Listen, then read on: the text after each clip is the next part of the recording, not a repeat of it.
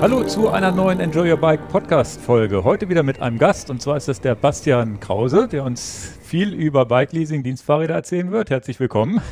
Danke für die Einladung. Neben mir Dan Miesen, ich bin Ingo Quentler, wie immer. Hallo.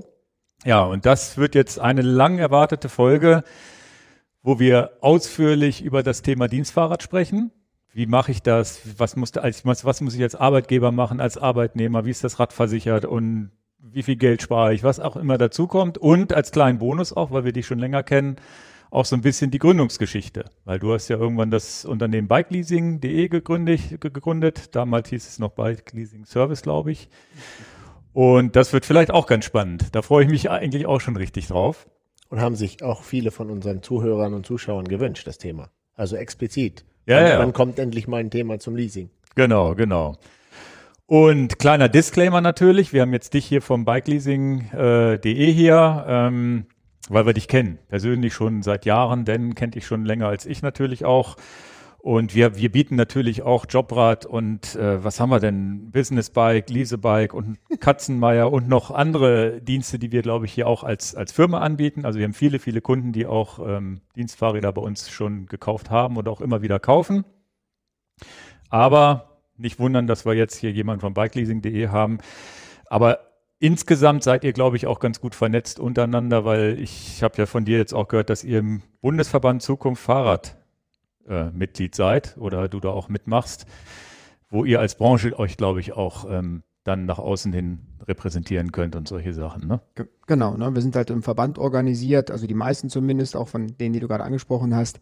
Einfach um dem Dienstrat eine höhere Gewichtung, eine höhere Stimme zu geben in Deutschland. Ja. Und wir wollen ja alle zusammen einfach mehr Fahrräder auf die Straße kriegen, und deswegen organisieren wir uns da zusammen. Ja, okay. Ja, vor allem, ja, aber müsst ihr aber auch ganz schön anstinken gegen die Autolobby wahrscheinlich, ne? Das ist definitiv so, aber wir haben einen guten Zulauf auch an Mitgliedern und sind da stetig am Wachsen und kommen da ganz gut mittlerweile voran, ja. Ja, super. Trifft natürlich im Moment auch den Zeitgeist und ist für uns ein bisschen einfacher vielleicht als die ein oder anderen Autothemen. Ja, okay. Naja, bevor wir jetzt anfangen, noch drei Sachen in eigener Sache, weil wir ja noch so einige Sachen hier auch immer noch mit Enjoy Your Bike und mit unserem eigenen Podcast am Laufen haben, die ich jetzt hier zumindest nochmal ankündigen möchte. Einmal am 15.12., weißt du noch gar nicht, habe ich jetzt gerade eben vor einer halben Stunde die Bestätigung bekommen, wir kriegen 3 weitere Zwift-Events. Wie kommt denn das? Sind die ganz happy über uns? Naja, weiß ich nicht. Zumindest habe ich da einen guten Kontakt, und die sind natürlich auch begeistert. Also ich glaube, dass das ja für alle, also ich habe dir mit dem ja auch geschrieben, ich glaube, das ist für Zwift super, dass wir Events haben. Wir haben Zwift-Events, du weißt das gar nicht. Daneben Teil jetzt roundabout, also wir haben immer 500 plus Fahrer dabei. Jetzt hatten wir 570 Fahrer, alle gemeinsam auf Zwift. Das heißt, wir haben so ein geschlossenes Event, wo nur wir auf der Strecke sind mit diesem Event. 570 Mitfahrer, davon ein Großteil, die auch im Sprachchat mit drin sind. Das heißt, wir quatschen die ganze Zeit da miteinander. Das funktioniert sogar auch mit 500 Leuten, weil natürlich nicht jeder klatscht. Hast du schon mal Discord gehört? Nee. Siehst du, er kriegt jetzt die Info von unserer Seite. Discord ist halt so eine App, die normalerweise bei Gamern ganz beliebt ist, um untereinander zu kommunizieren, während man zockt. Okay. Und wir zocken halt auch auf diesem Computerspiel Zwift, nur dass wir halt dabei auch noch treten müssen. Also es ist ja ein Computerspiel. Und es wird aber dann nicht eng auf dem Sprachkanal bei 570. Doch, beim ersten Mal war das so. Das meine ich ja. Irgendwann wird es ja ein bisschen eng. Ja, es ging auch beim ersten Mal noch ganz gut. Es ist natürlich so, dass jeder sein Mikro stumm schalten muss und nur dann redet, wenn er was zu sagen hat. Viele reden gar nichts. Viele reden ganz viel, und manchmal kommen auch wirklich erstaunliche Infos raus, wie zum Beispiel, wie man seine Klamotten wäscht. Das war bei einem unserer Events halt wirklich eins der Hauptthema, so von wegen, ja, Membranen und Coratec, wie wasche ich die, damit die nicht kaputt gehen.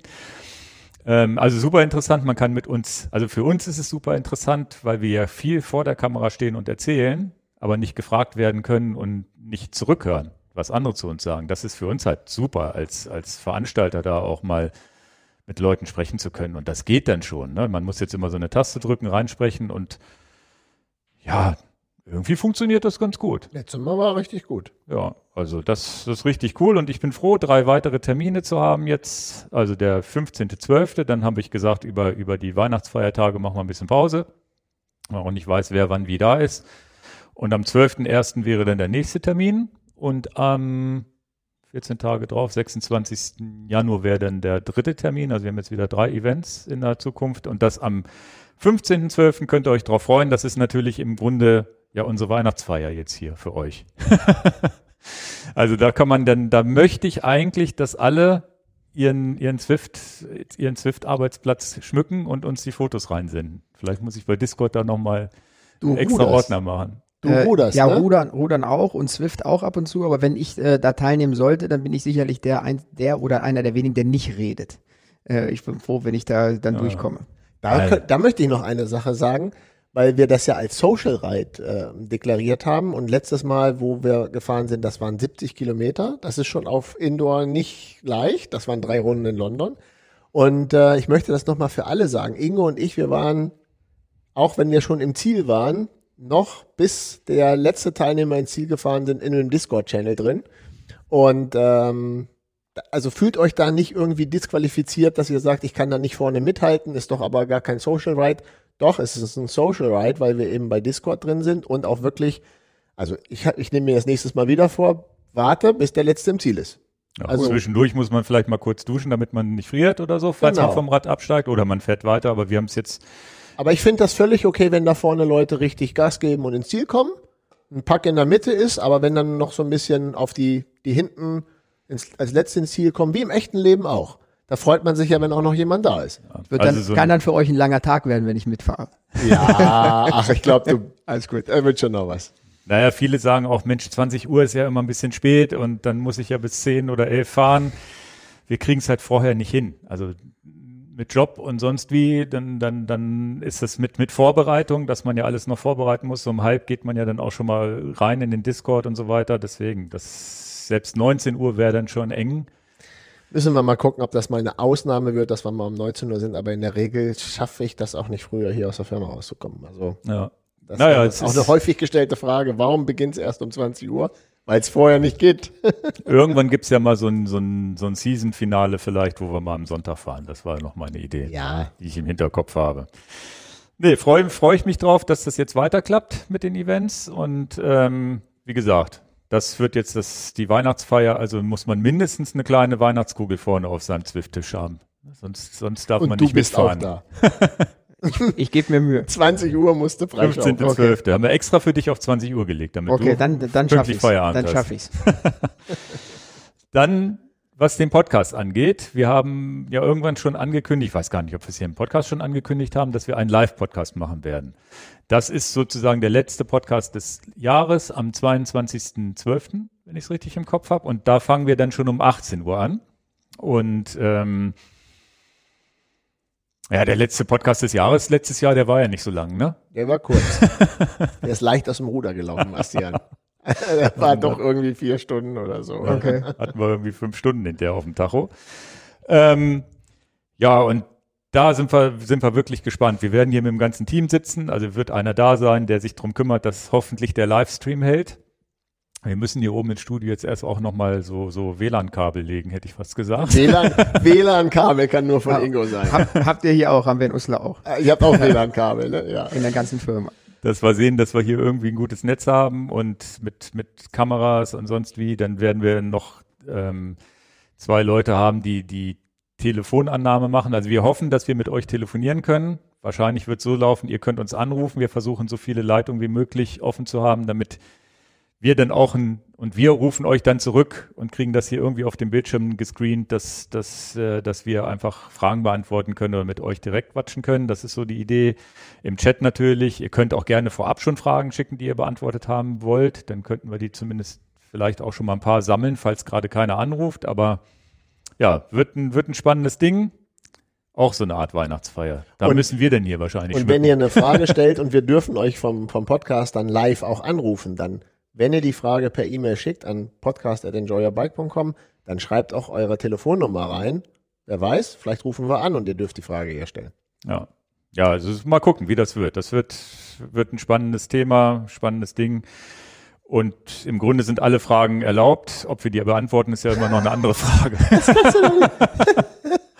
Das sagen wir Ingo alle. Nein, es sind nicht alle Fragen erlaubt. Naja, aber es kann ja auch mal ein Thema, also vielleicht auch was was jetzt nichts mit Fahrrad, also was auch immer euch interessiert. Na gut. Ganz oft wird ja auch gefragt, welche Schuhe wir tragen. Und ja, so das stimmt. Hast du extra besondere Schuhe angezogen heute? Nee, ne? Nee, haben wir nicht. Ich habe wieder ins Regal gefasst und das erste genommen, was da lag. Ich bin ja auch nicht so wählerisch. Gibt da immer Gäste, die dann hinterher noch gefragt werden, welche Schuhe hatte der denn an? Nein, ganz lustig. Dann noch eine dritte Sache in eigener Sache, ein bisschen in eigener Sache, obwohl es ja gar nicht unser Buch ist, aber trotzdem muss ich das vor allem jetzt in der Vorweihnachtszeit hier mal in die Kamera halten, weil das ja jetzt relativ frisch, druckfrisch hier erschienen ist von Nils Lengner, das Buch vom Orbit 360, heißt auch Orbit 360, gibt es jetzt auch bei uns im Shop und da kann ich ja nur sagen, boah, was für ein cooles Buch. Ihr seht hier auch tatsächlich zum Glück gerade jetzt auch in der Slideshow so ein paar Bilder im Hintergrund, die aus dem Buch sind. Es hat eine wunderschöne Haptik und das gehört ja auch irgendwie ein bisschen mit dazu. So ein bisschen so ein etwas matteres Papier. Ja, ist ganz schick. Coffee-Table-Book. Schön eingeschlagen und da finde ich glaube 40 Euro ist der Preis, ne? Ja. Und dafür finde ich 40 Euro eigentlich schon fast günstig, muss ich sagen. Und auch schöne Geschichten drin. Und was auch cool ist, sind hier am Ende so Sachen, ja, was hat man denn? Welches Equipment brauche ich für 2 Tage, für eine Woche? Was habe ich so mitgenommen? Also auch viele Tipps dabei mit einer richtig Auflistung, was hier drin ist. Multitool, Leasing, so und so, Tubeless-Wurst, Taschenmesser, alles dabei. Um was geht's denn in dem Buch? Also die Orbit-Serie sagt dir gar nichts. Nee. Das ist super. Ja.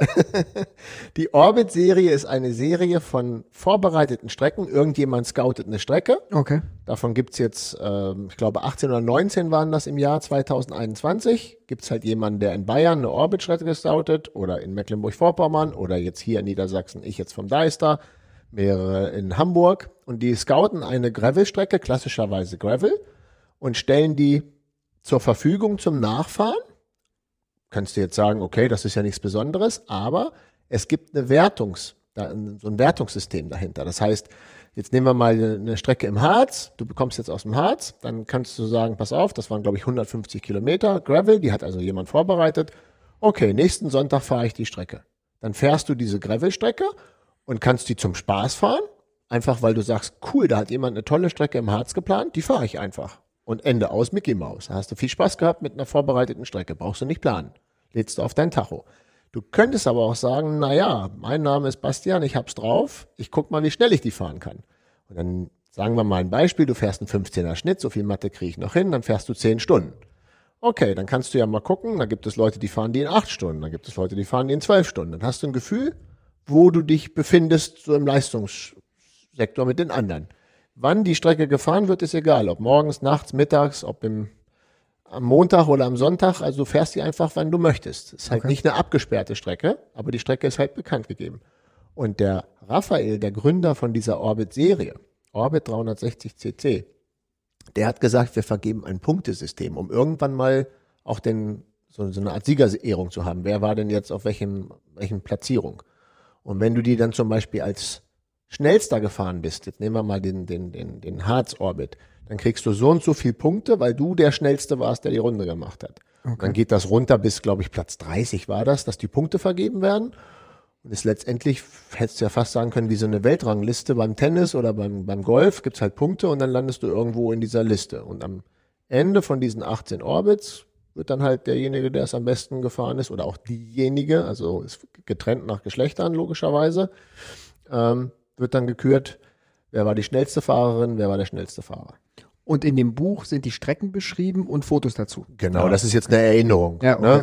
Ne? Aber muss ich immer reinziehen, dass ja Nils auf jeder Strecke mindestens einmal gewesen sein muss. Ich glaube, er ist nicht alle ganz durchgefahren. Viele ist er ganz durchgefahren. Dann mal mit Rafa, mal mit Marius dabei gewesen. Man sieht dann auch verschiedene Leute auf dem Foto. Du hast ja auch ein bisschen hier im Deister ein bisschen mitgescoutet, wo schöne Punkte sind, um ein Foto zu machen. Klar. Da sind sie ja bei richtigem schlechten Wetter hier unterwegs gewesen. Aber auch schöne Fotos. Ja, je schlechter das Wetter, desto cooler sind ja oft die Fotos, weil du eine schöne Nebelstimmung hast und sowas. Die Idee ist ja eigentlich eine perfekte Pandemie-Idee.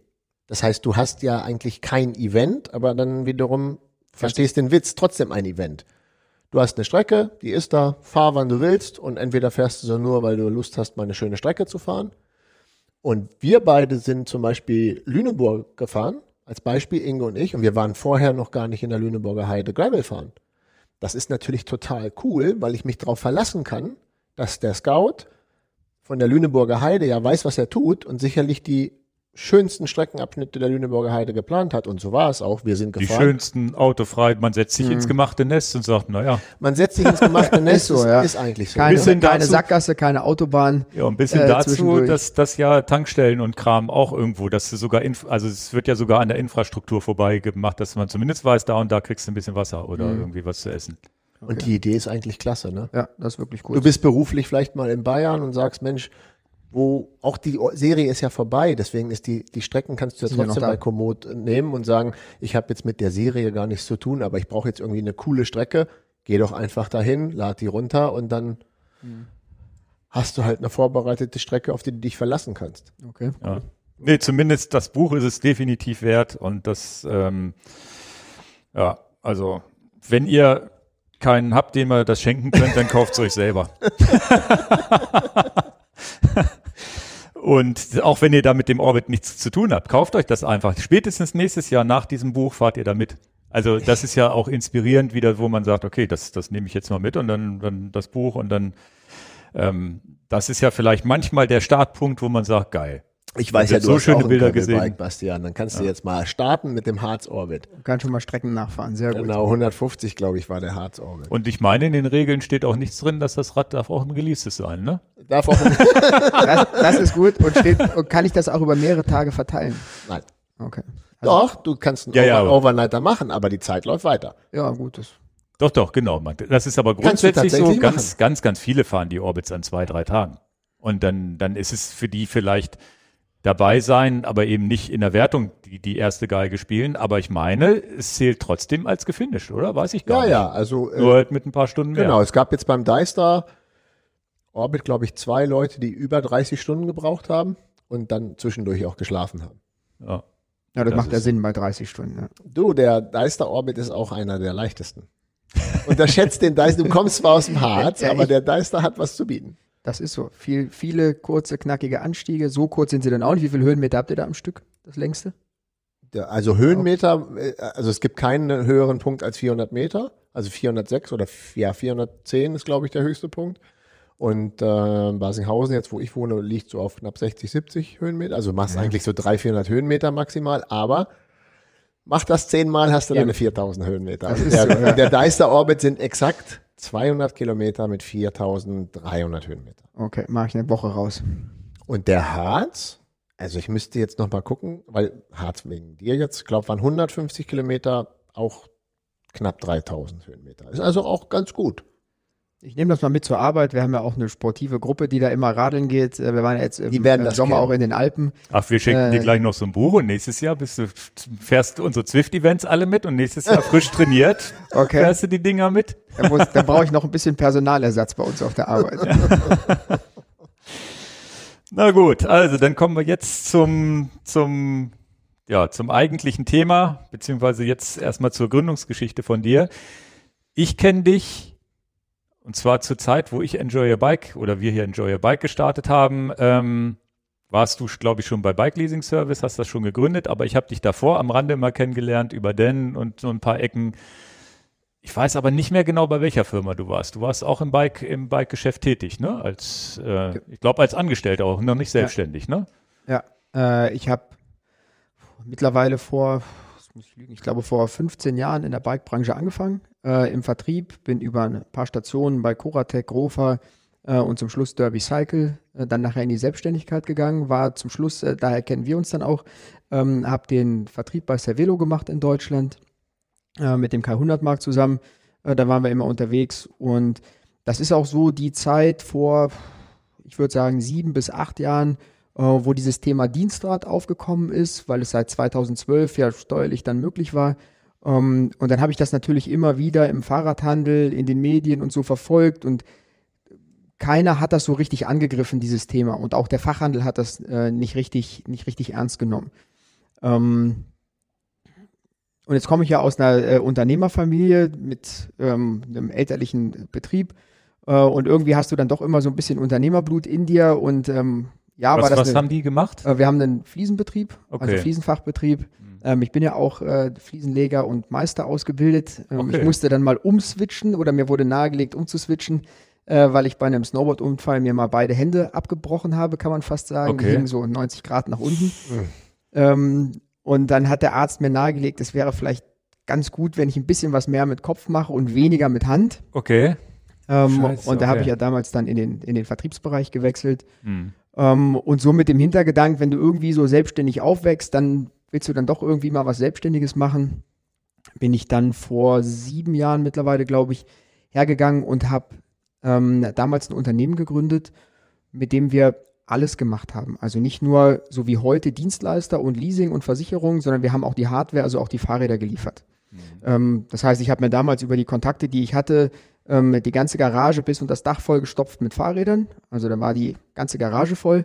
Und habe einen Freund von mir gefragt, der eben eine kleine Leasinggesellschaft hat, ob er für mich das Leasing abbilden kann. Und er hat gesagt, klar, machst du da ein Büro hier oben rein.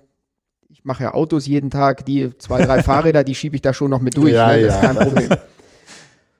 Und so fing das dann an. Und dann habe ich da im Büro gesessen. Dann habe ich die erste Zielgruppe war eigentlich, dass wir uns fokussiert haben auf Pflegedienste mit dem damaligen Unternehmen und haben Pflegediensten die Fahrräder angeboten, weil die einen bestimmten Bedarf hatten Personalbedarf, viele Leute ohne Führerschein im Nahbereich, die öffentlichen Verkehrsmittel genutzt und da passte das halt. Und dann haben wir eben Fahrräder komplett Packages angeboten. Also das Fahrrad mit Beschriftung, mit Leasing, mit Versicherung, mit Wartungsservice, mit allem drum und dran. Und dann kam irgendwann die Situation, dass mich Kunden angerufen hatten, die dann schon Fahrräder hätten. Ja, meine Sattelstütze rutscht runter. Mhm. Ja, dann habe ich gesagt, dann nimmst du den Imbusschlüssel, drehst die Sattelstütze wieder auf die Höhe und machst die wieder fest. Ja, das kann ich nicht, da müssen Sie kommen. Ich sage, das sind jetzt 400 Kilometer für eine Imbusschraube, das macht jetzt nicht so richtig Sinn. Wenn Sie es gar nicht hinkriegen, dann fahren Sie doch zum Fachhändler und schicken mir die Rechnung, dann bezahle ich die, ne? Mhm. Dann hat sie wieder angerufen und hat gesagt, der Fachhändler würde das nicht machen, weil das Fahrrad nicht von ihm ist.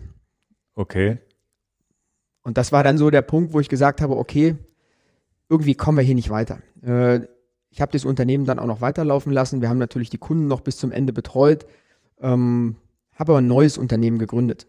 Mhm. Komplett neu. Das war damals dann der Bikeleasing Service, wo ich gesagt habe, ich weiß, wie das jetzt funktioniert im Hintergrund. Was haben wir für steuerliche Aspekte? Was müssen wir beachten? Was haben wir in der Abwicklung zu beachten? Aber wir brauchen eben und da schwören wir heute noch drauf, eben die Fachkräfte vor Ort, die Fachhändler in Deutschland vor Ort, die sich mit der Materie top auskennen, die eine Top-Infrastruktur haben, die Ware da haben und haben die dann alle mit eingebunden. Okay. Und sind dann im Grunde ganz neu gestartet, ziemlich schnell gewachsen, muss man auch sagen. Also dann ging das sehr schnell voran, weil der Händler natürlich gemerkt hat, Mensch, ich habe hier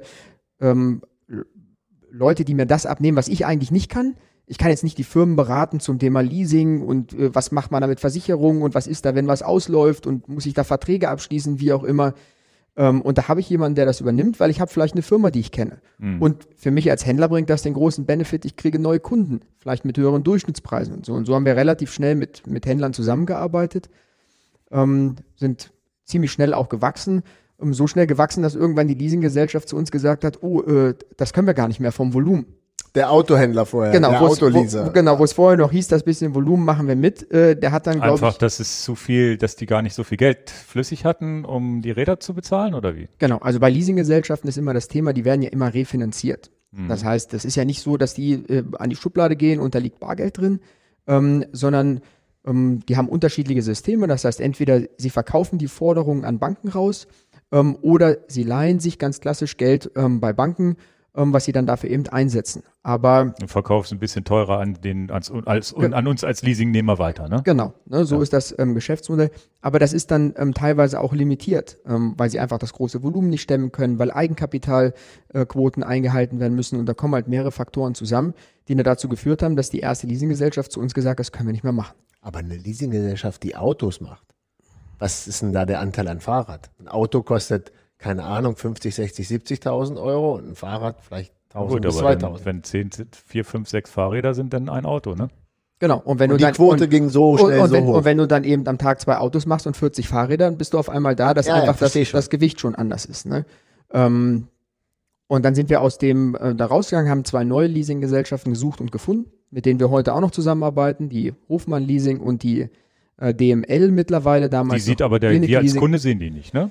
Als Händler siehst du die nicht. Mhm. Du siehst die auch eigentlich nicht als Nutzer, als Fahrradfahrer, aber als Arbeitgeber siehst du die, weil die Leasinggesellschaften bei dir die Raten einziehen. Stimmt, ja, ja. Also da siehst du dann schon, und da haben wir heute zwei Leasinggesellschaften, da haben wir uns dann auch ganz bewusst für entschieden, damit wir eben, nicht das Problem haben, wenn mal wieder einer weggeht, dass wir dann keinen Partner mehr haben, ne? Sondern dass wir immer noch eine zweite als Backup haben. Und mittlerweile ist ja so, dass wir mit der Hofmann Leasing so eng zusammengewachsen sind in den letzten Jahren, dass wir die übernommen haben, einem Jahr. Das heißt, die gehört jetzt komplett bei uns in die Konzerngruppe. Wenn du heute bei uns Kunde wirst als Arbeitgeber, dann hast du eben nicht ein zweigleisiges Modell, wo du auf der einen Seite einen Dienstleister hast und dann eine andere Leasinggesellschaft, externer Partner, sondern bei uns bekommst du die gesamte Leistung dann im Grunde aus einer Hand. Mhm. Schon ein wesentlicher Unterschied, der auch Vorteile mit sich bringt, weil du einfach die Sicherheit hast, dass du im Grunde einen Vertragspartner hast. Mhm.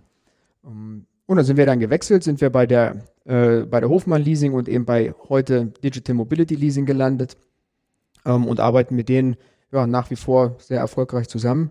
Wir haben jetzt vor kurzem den 30.000. Kunden bei uns angelegt. Das heißt, wir haben jetzt, ich glaube, aktueller Stand so 31.000 Unternehmen, die wir betreuen im Moment. Unternehmenskunden, okay. Da geht es nicht um die einzelnen Fahrräder. Genau, da geht es nicht um einzelne Fahrräder. Da ist der Selbstständige dabei mit einem Fahrrad. Mhm. Da ist aber auch ein Konzern mit 20, 30 oder 40.000 Mitarbeitern da drin. Mhm. In Summe, jetzt habe ich die Zahlen nicht ganz im Kopf, ich glaube, aktuell betreuen wir ungefähr 2 Millionen Mitarbeiter, die in diesen Unternehmen arbeiten und mit denen. Also 2 Millionen Fahrräder sind sozusagen auf der Straße, mindestens. Könnte ja ein Mitarbeiter auch zwei Räder geleast haben. Genau, also wir haben 2 Millionen Mitarbeiter haben Zugriff auf das Dienstradmodell mit uns. Ach so, die haben Zugriff. Auf das Bikeleasing. Ob sie es jetzt gekauft haben, ist noch eine andere Frage. Ob sie eins bekommen haben oder nicht oder zwei haben oder nicht, das hat jetzt damit nichts zu tun. Okay. Unsere Zahlen sind ja auch nicht geheim, also wir veröffentlichen ja auch alles. Das heißt, wir haben im letzten Jahr ungefähr 68.000 Räder, meine ich, auf die Straße gebracht. Dieses Jahr haben wir nochmal eine deutliche Steigerung. Die wäre um einiges höher, wenn wir nicht die Verknappung, die Verknappung im Fahrradhandel haben, weil das natürlich im Moment für uns auch ein großes Problem, ne? Naja, dass es einfach keine Räder gibt, ne? Der Vorteil, den wir haben, ist, dass der Kunde, der jetzt heute keins bekommt, der kriegt es ja auch nirgends anders. Das ist manchmal ein bisschen anders als aus der Händlerbrille. Wenn ein Kunde reinkommt und will ein bestimmtes Modell haben und der Händler hat es nicht da, dann kriegt er vielleicht woanders was. Mhm. Bei uns ist es ja so, wenn unser Nutzer das Fahrrad nicht bekommt, dann wird er es auch nicht woanders kaufen, weil er bekommt es halt gar nicht. Und wenn er es irgendwo bekommt, dann liest er es natürlich. Deswegen ist für uns das Geschäft so ein bisschen aufgeschoben, aber trotzdem ist natürlich ärgerlich, weil wir dieses Jahr sicherlich 20% mehr Stückzahlen, mehr Umsatz hätten machen können und wir natürlich auch viel, viel Anfragen von Mitarbeitern haben, wo kriege ich denn auch Räder, wer hat denn eine gute Verfügbarkeit und wir an vielen Stellen einfach da nicht helfen können, ne? Verrückte Welt. Ja, das ist einfach so und das wird uns ja auch noch ein bisschen beschäftigen, die Verfügbarkeit. Lief das denn alles immer so, jetzt bis auf die Leasing-Geschichte, die du schon erzählt hast, immer so alles so easy growing, sozusagen immer Wachstum oder war es auch mal so, wo du gesagt hast, okay, hier ist jetzt auch mal was, ein Worst Case passiert, hoffentlich überleben wir den oder wie muss ich mir das vorstellen? Also wir haben ein Worst-Case-Szenario gehabt, das hat die ganze Branche betroffen. Das ist der Zeitpunkt gewesen, als die Finanzbehörden angegeben haben, dass Fahrräder nach 36 Monaten mit 40% vom UVP bewertet werden. Das ist der Auslauf eines klassischen Leasings nach 36 Monaten. Nach 36 Monaten. Wir haben waren ja mehrere Dienstleister schon am Markt und wir haben eigentlich alle mit dem gleichen System gearbeitet. Wir haben 36 Monate Leasing gehabt. Wir haben am Ende der Zeit natürlich als Leasinggesellschaft oder Dienstleister die Möglichkeit, mit dem Rad zu machen, was wir wollen. Aber häufig haben wir es eben dann auch den Mitarbeitern angeboten und haben gesagt, wenn du es dann haben möchtest, dann kannst du es eben für 10% kaufen. Für 10%? Und das waren 10% und das war... das ist ja das super Attraktive, dass ich nach 3 Jahren, dass das Rad dann mir gehört auch. Genau. Und das wollten natürlich dann auch viele nutzen. Und jetzt kam aber das Problem, dass die Finanzbehörde gesagt hat, wenn der Mitarbeiter aber ein Fahrrad kriegt für 10%, das ist ja viel günstiger als das, was es eigentlich am Markt wert ist. Und der kriegt, was aber nicht immer so stimmt eigentlich, ne? Ja, in den meisten Fällen ist das schon so. Und dann sagt die Finanzbehörde, aber warum kriegt denn der das? Der kriegt das ja nur, weil der vorher bei seinem Arbeitgeber gearbeitet hat. Also ist das ja ein geldwerter Vorteil, weil er sonst als Privatperson nie auf diesen Preis zugreifen könnte. Und das hat zur Folge gehabt, dass diese Differenz zwischen dem Kaufpreis, nämlich den 10%, die er bezahlt, und dem pauschalen Marktwert, was die Finanzbehörden angegeben haben, nämlich die 40%, also diese Differenz von 30%, müssen versteuert werden als geldwerter Vorteil.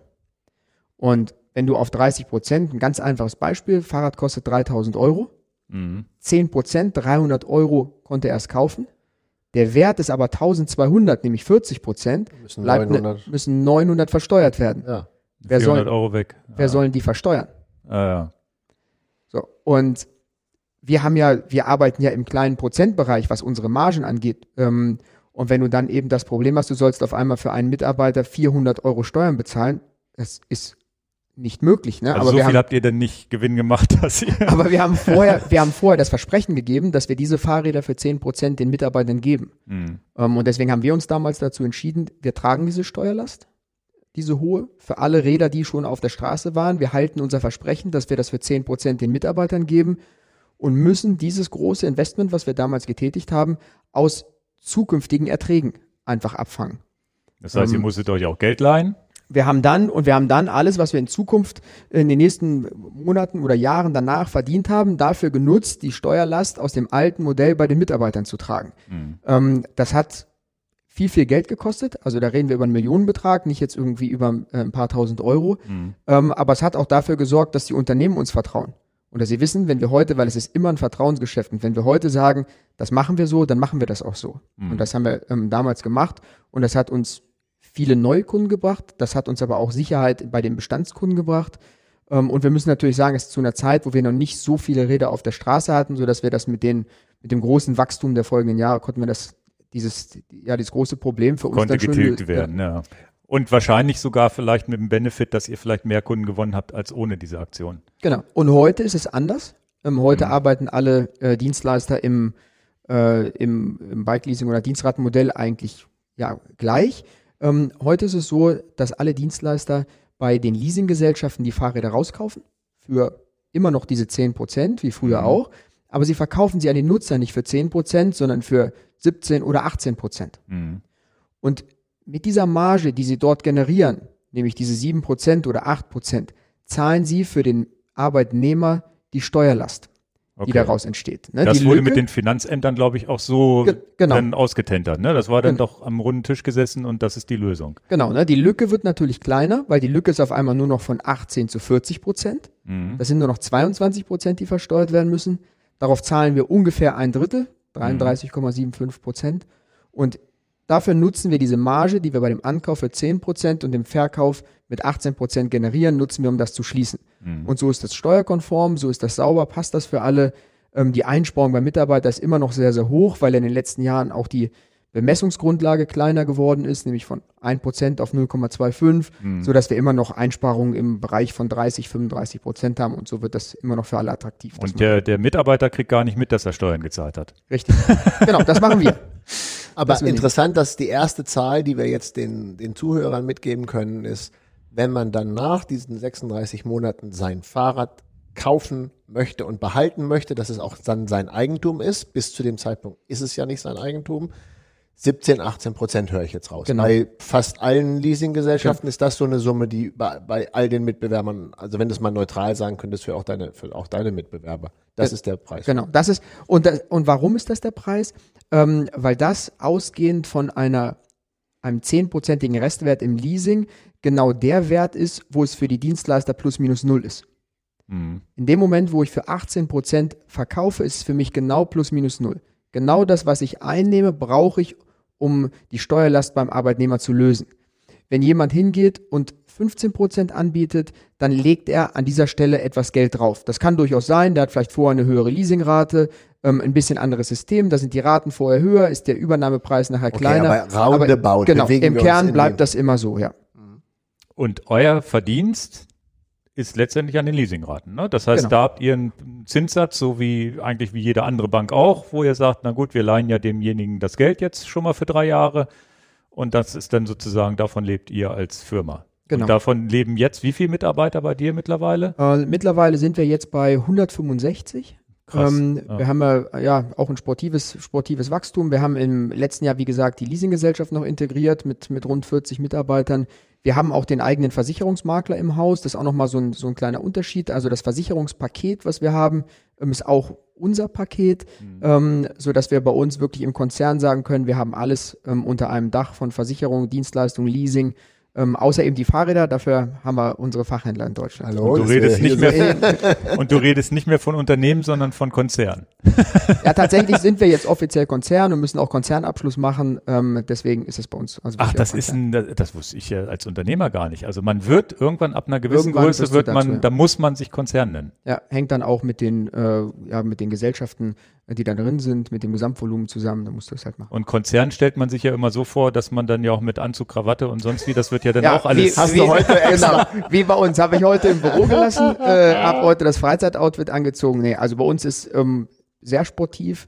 Wir haben natürlich den großen Vorteil, dass wir im Büro auch Dienstleister sind und kaum Kundenverkehr haben.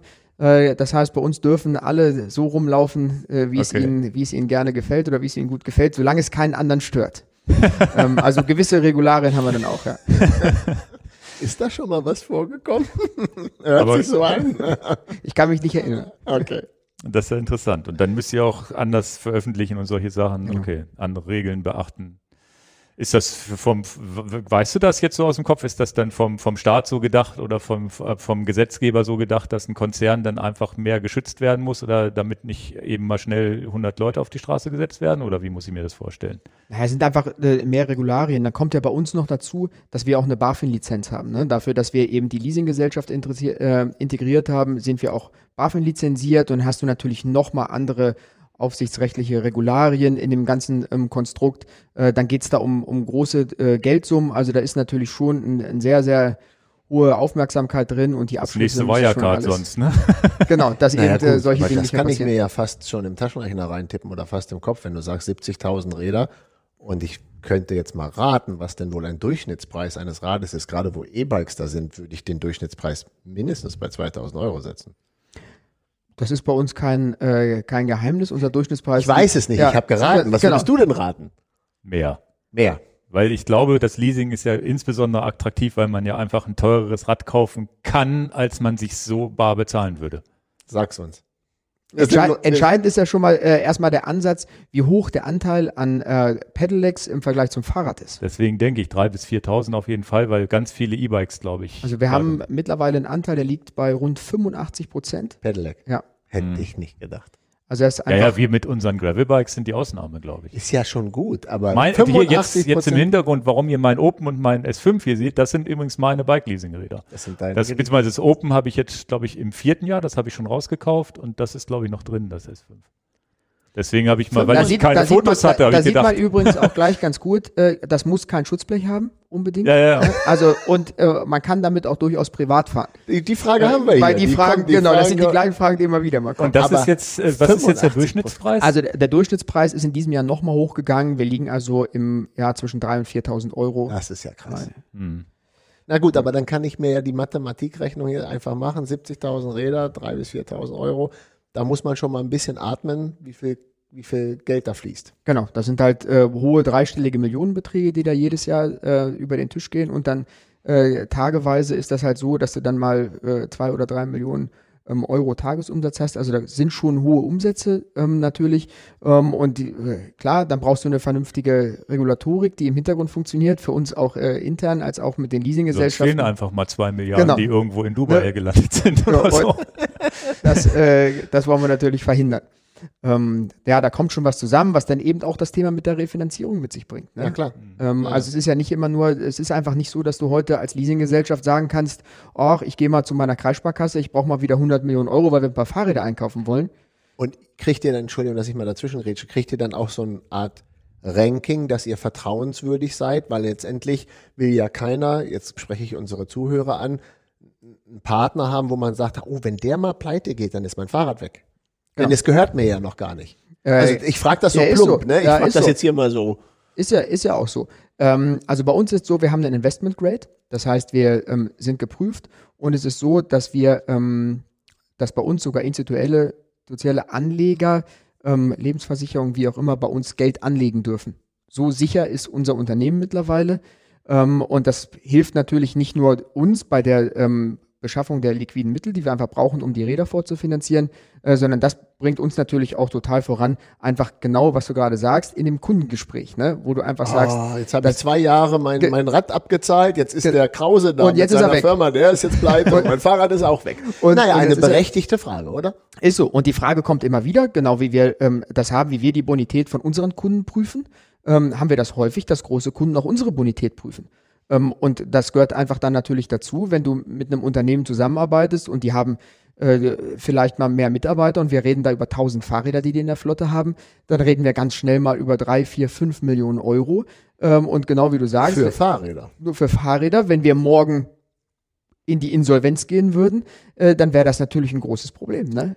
Und deswegen ist das auch ganz, ganz wichtig.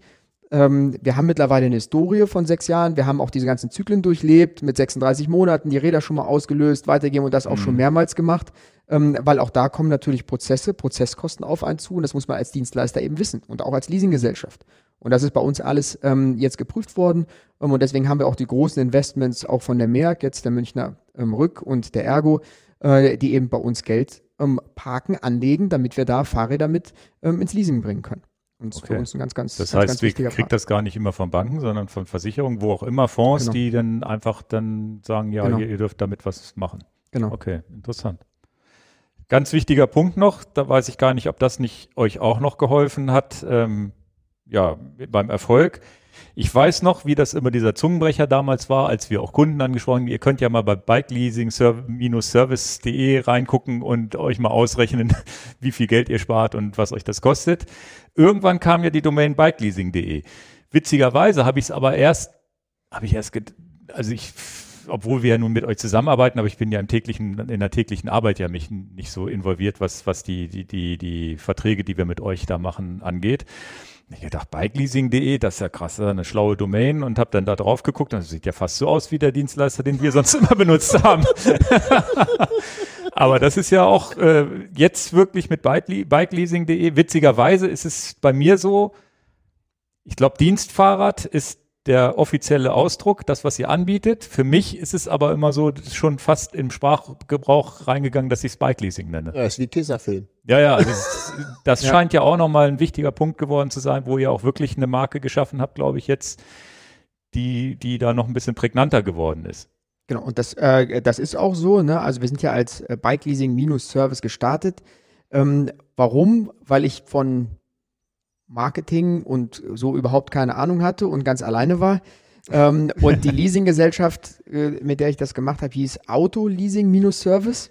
Und da habe ich gedacht, mach einfach Bikeleasing-Service. Das war für mich jetzt irgendwie das Einfachste.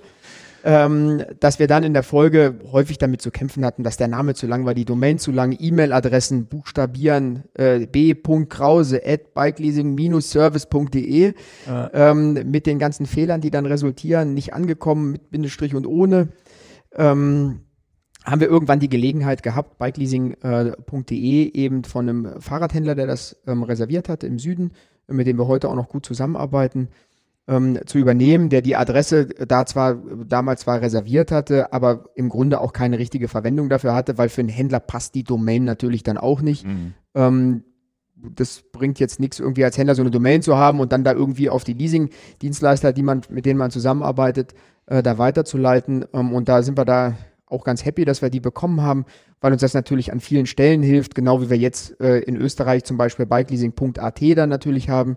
Und auch wir umgangssprachlich, muss man auch sagen, wir gehen jetzt schon mehr auf das bikeleasing.de, weil wir haben, kann man schon sagen, diesen Begriff Bikeleasing etabliert am Markt, aber er ist natürlich nicht geschützt und wird von vielen Wettbewerbern auch genutzt, was nun mal so ist, hat aber häufig auch zur Folge, dass wenn jemand uns sucht im Netz, dass er dann natürlich auch woanders landet, das passiert halt. Aber umgekehrt, wenn einer Bikeleasing sucht, ist ja die Domain ist ja immer das, wo man denkt, okay, das könnte ja das Original sein, in Anführungsstrichen. Genau, ne? Und deswegen wirst du auch in Zukunft immer mehr sehen, wenn du von uns Werbung siehst, Prospekte oder so, dann steht halt immer bikeleasing.de.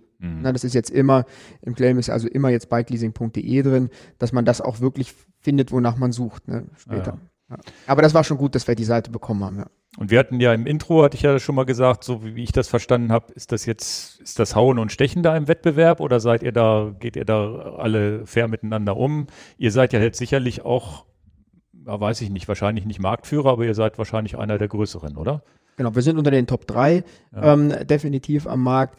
Das ist schon ein Wettbewerb, das muss man ganz klar sagen. Also wir stehen draußen im Wettbewerb, aber es ist so, dass wir eigentlich mit fast allen Dienstleistern auf professioneller Ebene zusammenarbeiten, eben auch durch Verbandsarbeit zum Beispiel, wo wir uns austauschen für das Thema Dienstrad, um das nach vorne zu bringen. Im Alltagsgeschäft ist natürlich jeder für sein Unternehmen verantwortlich. Ich will natürlich für mein Unternehmen den größtmöglichen Marktanteil und tue alles dafür, dass wir da gut und besser werden jeden Tag. Aber das soll schon fair bleiben auf allen Ebenen und ich glaube, das klappt schon ganz gut im Markt. Das hängt natürlich auch damit zusammen, weil wir im Moment ein sehr starkes Wachstum noch haben, insgesamt im Markt. Das sind ganz viele Bereiche, die für uns ist das irgendwie gar nicht vorstellbar, weil wir jeden Tag nur über das Thema Bikeleasing sprechen, weil wir das seit 6 Jahren nichts anderes machen. Aber es kommen eben jeden Tag so viele Unternehmen und wenn man irgendwo sitzt und spricht, mit wie vielen man spricht, die sagen, das habe ich ja noch nie gehört, das geht auch. Ja, ja. Und dann merkt man einfach, was das noch für ein riesengroßer Markt ist, der da insgesamt erstmal noch beackert werden kann, bis wir irgendwann mal dahin kommen, dass wir dann, weil das haben wir noch gar nicht, dass wir Situationen haben, wo wir Unternehmen von einem zum anderen Dienstleister hin und her schieben. Also wer eigentlich bei einem Dienstleister ist, der ist zu 98% da auch zufrieden und wird da im Moment auch bleiben, sofern sich nichts Dramatisches da tut. Und wir hatten ja auch gesprochen mit dem Thema Bike-Leasing oder das Dienstfahrrad zu leasen. Wir machen das ja hier auch relativ neutral und wirklich möchte das unserer Zuhörerschaft noch geben. Wir sind befreundet, daher kam es jetzt. Und das meiste, was wir hier abhandeln, ist sowieso allgemeingültig, oder? Genau, das ist auch so, ne? Und das passt auch. Und wie gesagt, wir sind da im Verband, im guten Austausch. Wir arbeiten da zusammen. Wir wollen in Deutschland halt einfach alle mehr Fahrräder auf die Straße bekommen, damit wir auch der Verkehrswende, dass wir die ein bisschen unterstützen können, dass wir unsere Städte wieder lebens- und liebenswerter machen. Und das klappt, glaube ich, ganz gut mit dem Modell. Da haben wir, glaube ich, schon viel zu beigetragen. Und von daher sind wir da im sportlichen Wettbewerb, muss man es vielleicht nennen. Gibt es da denn Zahlen, ob diese Dienstfahrradregelung insgesamt, weil so gefühlt habe ich schon das Gefühl, dass Leute sich ein Rad kaufen, die es vielleicht sonst gar nicht gemacht hätten? Insbesondere natürlich vielleicht auch in der Preisklasse, die sie sonst nicht gemacht hätten. Oder ich glaube aber auch, dass überhaupt ein Prozentsatz mehr an Rädern tatsächlich über dieses Modell auf die Straße kommen. Also ich glaube, dass das schon signifikant ist. Also auch mit unserer Kundschaft hier sind, glaube ich, auch einige dabei, die würden es nicht machen, wenn der Arbeitgeber das nicht anbieten würde. Ja, und gleich zu Bastian zu kommen, aber ganz entscheidend ist der Preispunkt, wo Leute sagen, ich hätte im Leben nicht gedacht, dass ich mal so ein Fahrrad besitzen darf. Also ich kann das so sagen, weil das sind Gespräche, die werden genau so geführt, dass ich so ein Fahrrad besitzen darf. Weil das hätte ich mir selber nicht gegönnt. Dann durch das Leasing geht das. Also das höre ich ganz oft. Genau, das ist häufig auch so und das ist ja auch unsere Erfahrung. Und was wir leider im Moment einfach situationsbedingt nicht so häufig haben, sind diese großen Demo-Days, die wir einfach in Unternehmen sonst immer durchgeführt haben, wo wir bei größeren Unternehmen auf dem Hof waren, haben 2, 3 Fahrradhändler mitgenommen, haben einfach den Mitarbeitern Fahrrädern zur Verfügung gestellt zum Probefahren, mit denen mal gerechnet, was heißt denn das überhaupt in unserer Unternehmenskonstellation hier? Und das, was ja eigentlich spannend ist und was eigentlich auch Spaß macht. Ich meine, das ist schön, wenn jemand, der sich ein neues Fahrrad kaufen will, jetzt 20 oder 30% einspart. Das ist toll, aber das bringt natürlich für die Allgemeinheit noch keinen großen Mehrwert. Mehrwert bringt es, wenn wir auf einmal jemanden aus der Buchhaltung aufgrund unserer Aktion in den Hof locken und der fährt doch zum ersten Mal mit einem Pedelec und kommt wieder mit einem Grinsen und sagt, das hätte ich nie gedacht, dass das so einen Spaß macht. Und diese Erfahrung haben wir jeden Tag und da kriegen wir Mitarbeiter aufs Fahrrad, zum Fahrradpendeln, überhaupt wieder in die Bewegung, die gar nicht die Berührung mehr mit einem Fahrrad hatten. Die sagen alle, ich kann ja Fahrrad fahren. Wir kennen das im Alltag, im Fahrradgeschäft. Ich brauche noch kein E-Bike. Sagen ja, brauchen sie nicht, wissen wir, brauche ich auch nicht. Aber was passiert denn in der Praxis? Sie fahren ja nicht mit dem, was rumsteht. Ja. Und wenn dann ein richtig schickes E-Bike da steht, was auf einmal, die Fahrt zum Bäcker auf einmal Spaß macht, schwuppdiwupp wird die ein oder andere Autofahrt ersetzt. Und das ist ja das, was nachher Spaß macht, ne? Und da haben wir ganz, ganz viele Erlebnisse, wo wirklich viele Kunden uns dann auch noch anschreiben und sagen, Mensch, ohne Bikeleasing wäre ich gar nicht wieder aufs Fahrrad gekommen. Und ich habe ein Lastenrad und pendel jeden Tag und fahre mit dem Hund in den Wald und was weiß ich. Also Das macht schon Spaß.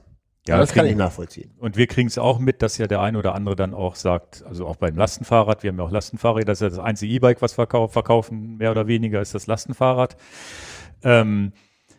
Dass vielleicht auch das eine oder andere Auto weniger angeschafft wird für die Familie. Das haben wir auch schon oft erlebt. Auch bei den Open-Rädern, die dann gesagt haben, ja, ich pendel jetzt nur noch mit meinem Open. Und wenn dann auch ein Open oder auch andere Räder, die wir verkaufen, das ist natürlich eine hochwertige Schiene, wo man aber vielleicht auch mit Freude jeden Tag drauf sitzt und jeden Tag stolz drauf ist, dass man so ein Rad fährt und das vielleicht auch mehr benutzt, als hätte man jetzt irgendwo von der Stange eins irgendwo aus dem Regal billig genommen. Jetzt mal, ohne das zu despektierlich zu meinen. Ne? Genau, das ist so. Und das ist auch der große Arbeitgebervorteil. Ne? Weil wenn du einem Mitarbeiter 50 Euro mehr Gehalt gibst, dann hat er das in 2 Monaten vergessen.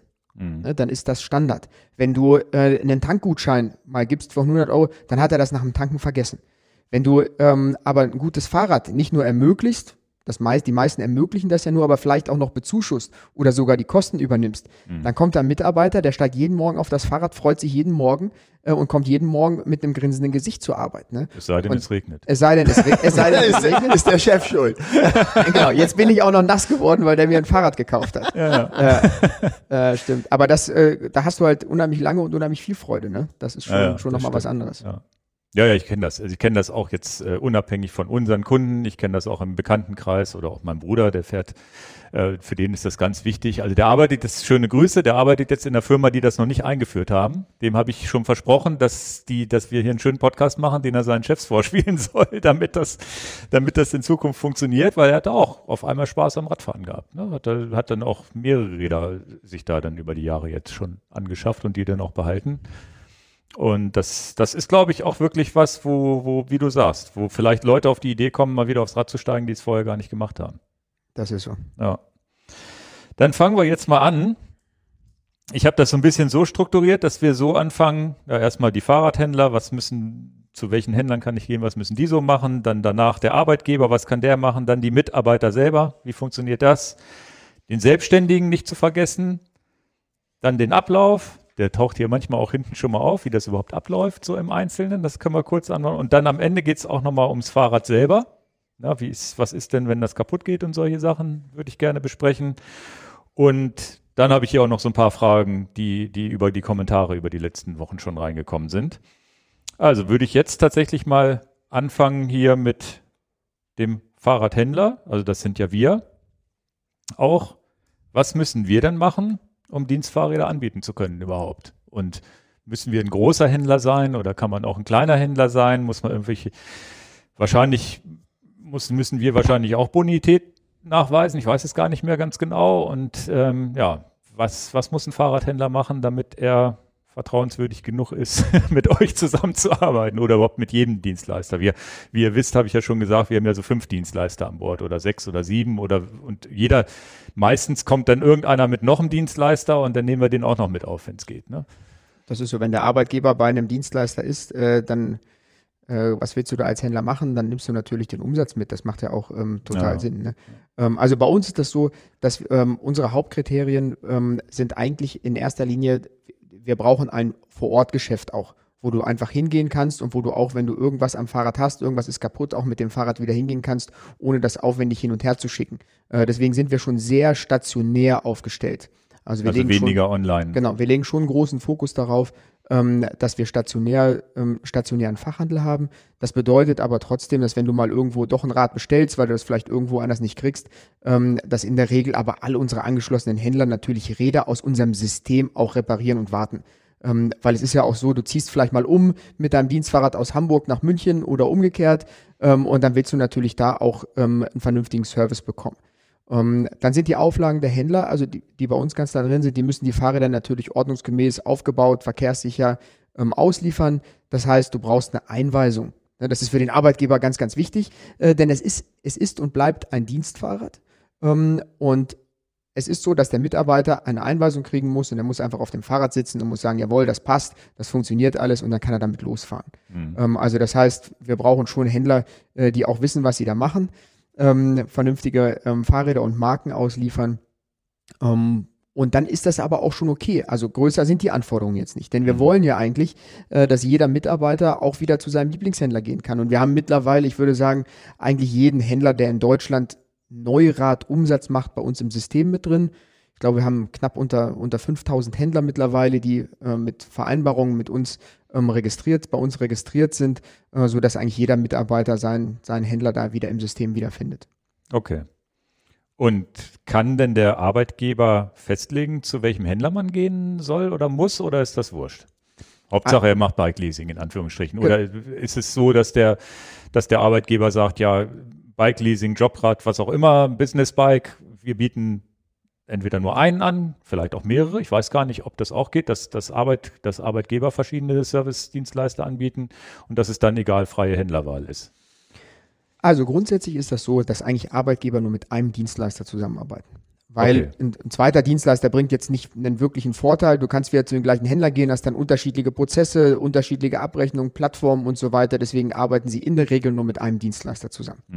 Mhm. Und dann ist es so, dass der Arbeitgeber kann eigentlich über das gesamte Modell komplett entscheiden und auch flexibel und auch individuell. Wenn der Arbeitgeber sagt, ich möchte nur, dass meine Mitarbeiter Fahrräder bekommen, weil ich will gar nicht, dass die Pedelecs fahren.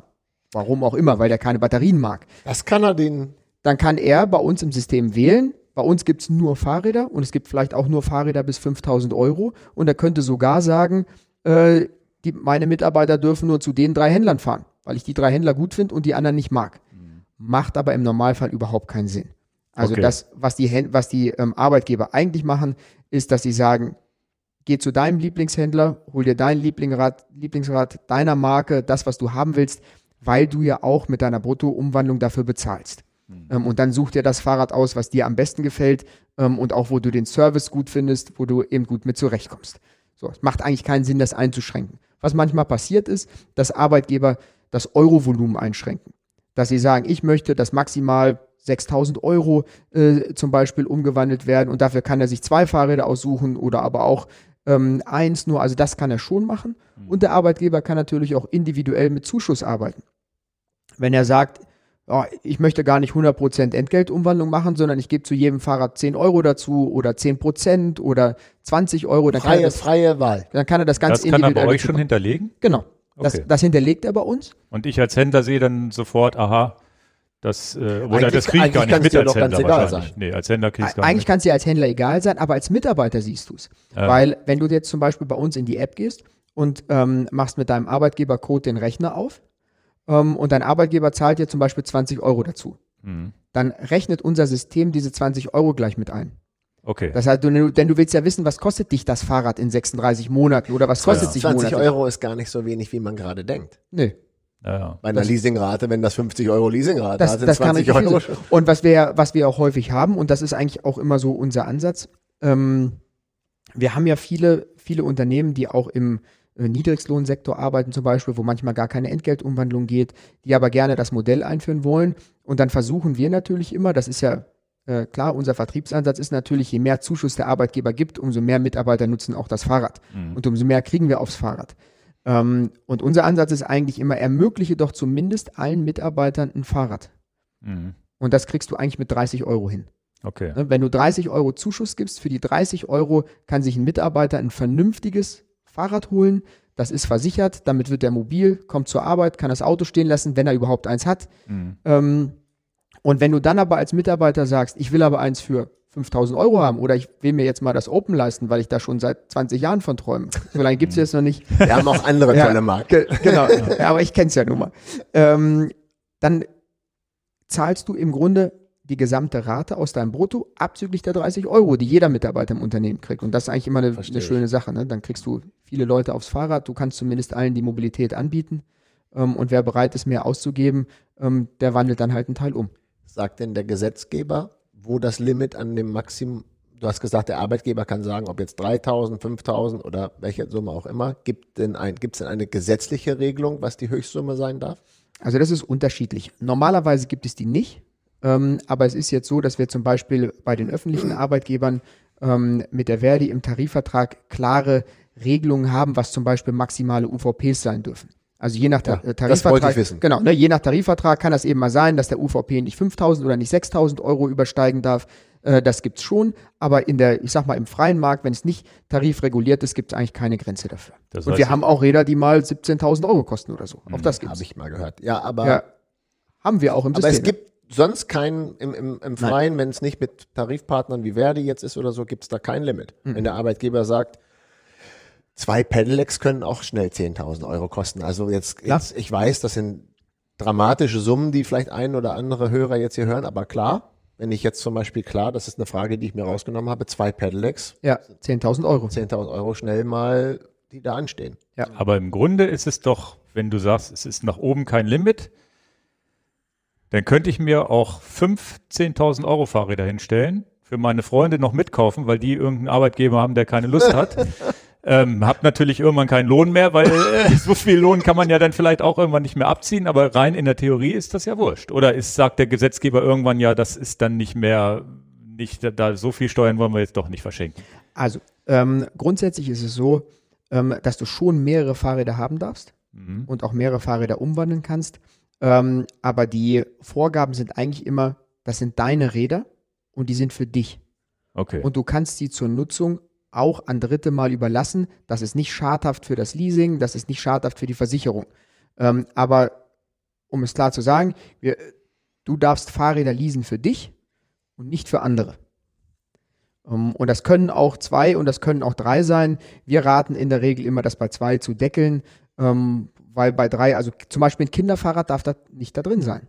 Ach so, ne? weil das ganz klar das nicht ganz offensichtlich ist. Für jemanden anders ist. Ah ja, okay. Und es ist das darf nicht. Genau. Das ist gesetzlich dann nicht gewollt. Okay, verstanden. Es gibt auch immer wieder da unterschiedliche Ausnahmen. Das ist ja ein Modell, was auch über die Jahre jetzt immer wieder wächst und immer wieder nachgeschärft wird an vielen Stellen. Und das war auch so ein Thema, was lange immer so offen ist. Aber es ist so, die Fahrräder sind für dich und du kannst sie jemand anderen überlassen zur Nutzung. Ja, also mal ausleihen. Okay, verstanden. Also als Arbeitgeber, da wird doch aber dann wahrscheinlich eine Bonitätsprüfung gemacht, oder? Das heißt, wenn ich als Arbeitgeber letztendlich einen Leasingvertrag, also ist ja beim Auto auch so, leuchtet eine grüne Lampe, kenne ich so, dass man da hingeht zum Autohaus, leuchtet die grüne Lampe, kriegst du das Rad, leuchtet das Auto, leuchtet sie nicht, dann musst du vielleicht nochmal eine BWA hinschicken und so ähnlich wird es ja auch sein. Das heißt, der Arbeitgeber wird ja wahrscheinlich dann erstmal bonitär durchleuchtet, ob der überhaupt Kunde werden darf bei euch, ne? Genau, also das ganz normale Bonitätsverfahren, wie das im Autobereich oder bei anderen Dingen eben auch kennst. Und da gibt es eben Vorgaben, in welchem Bereich sich das bewegen muss. Dann haben wir natürlich manchmal Spielraum, weil du hast auch immer wieder mal Konzerngruppen, wo vielleicht eine Gesellschaft gerade nicht passen würde. Dann muss man da halt ein bisschen quer hin und her schieben, aber das kriegt man dann in der Regel schon hin. Aber du hast auch Unternehmen, die nicht durch die Bonitätsprüfung kommen. Das haben wir auch, die wir dann ablehnen müssen. Ne? Mhm. Um den Zuhörern klar zu machen, worum es geht, warum der Arbeitgeber, denn die Leasingrate muss ja erstmal das wird ja vom Konto des Arbeitgebers abgezogen. Also genau. Der Geldfluss, deswegen ist die Bonitätsprüfung bei dem Arbeitgeber. Ich weiß, ich erkläre es nochmal, aber nur damit auch allen klar ist, warum wird eigentlich der Arbeitgeber Bonitätsprüfung gemacht? Ja. Der zeigt ja auch die Rate. Genau, ganz streng genommen interessiert uns der Mitarbeiter gar nicht. Wir haben natürlich die Prozesse auf den Mitarbeiter abgestimmt, weil der das Fahrrad nachher aussucht, weil der zum Händler geht. Wir helfen auch bei den Dokumentationen, die der Arbeitgeber mit dem Mitarbeiter braucht. Aber das wirkliche Vertragsverhältnis haben wir als Leasinggesellschaft und als Dienstleister nur mit dem Arbeitgeber. Ja. Und der Arbeitgeber ist eben zur Zahlung verpflichtet. Und das ist auch ein ganz, ganz wichtiger Punkt, weil viele dann mal sagen, ja, könnt ihr nicht die Leasingrate gleich vom Mitarbeiter einziehen? Nein, das geht natürlich nicht. Willkommen in unserem Podcast. Ja, genau. Sagen, hört doch mal den Podcast. Ja, also das geht natürlich nicht. Das heißt, es ist immer so, dass der Arbeitgeber die Leasingraten zahlt an uns und dass er dann im Rahmen der Entgeltumwandlung bei dem Mitarbeiter einen Teil des Bruttogehalts einbehält. Und wenn er das Gehalt nicht zahlen kann, weil er nicht bonitär ist, kann er natürlich auch nichts einbehalten am Ende und euch nicht bedienen, in Anführungsstrichen. Genau, und deswegen ist für uns die Bonität ganz, ganz wichtig, aber uns interessiert nicht die Bonität des Mitarbeiters und das ist übrigens auch ein großer Vorteil und das ist neben der Einsparung auch nochmal ein Vorteil, weil wenn du heute sagst, du willst dir als Mitarbeiter oder als Privatperson ein 4.000 Euro Fahrrad gönnen, da musst du eins machen, da musst du erstmal gucken, ob du 4.000 Euro in Cash in der Hand oder auf dem Konto hast.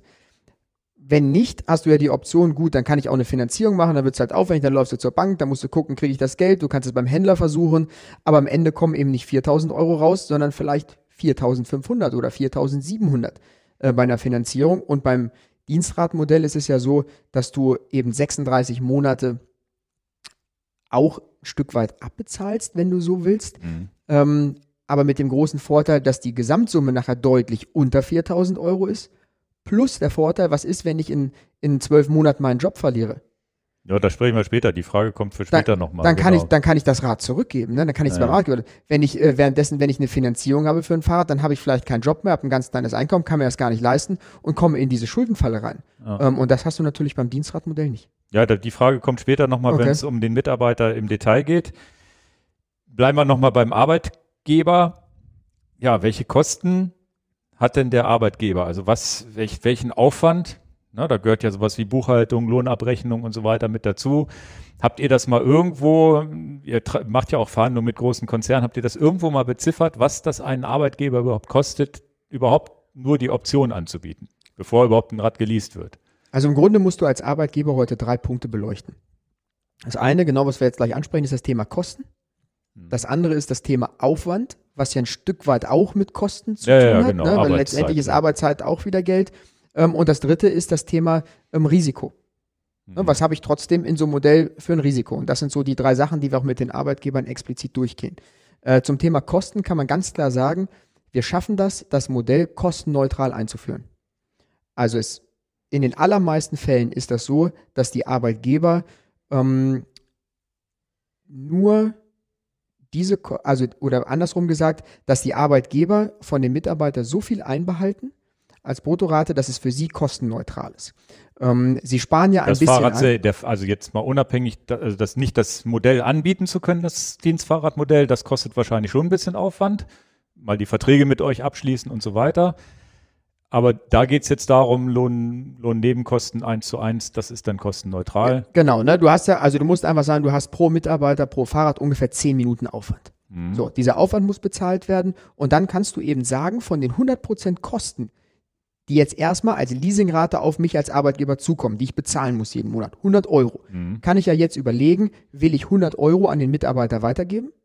Dann passiert Folgendes, ich gebe die 100 Euro weiter und spare 20 Euro, ungefähr 20% Lohnnebenkosten bei dem Mitarbeiter ein.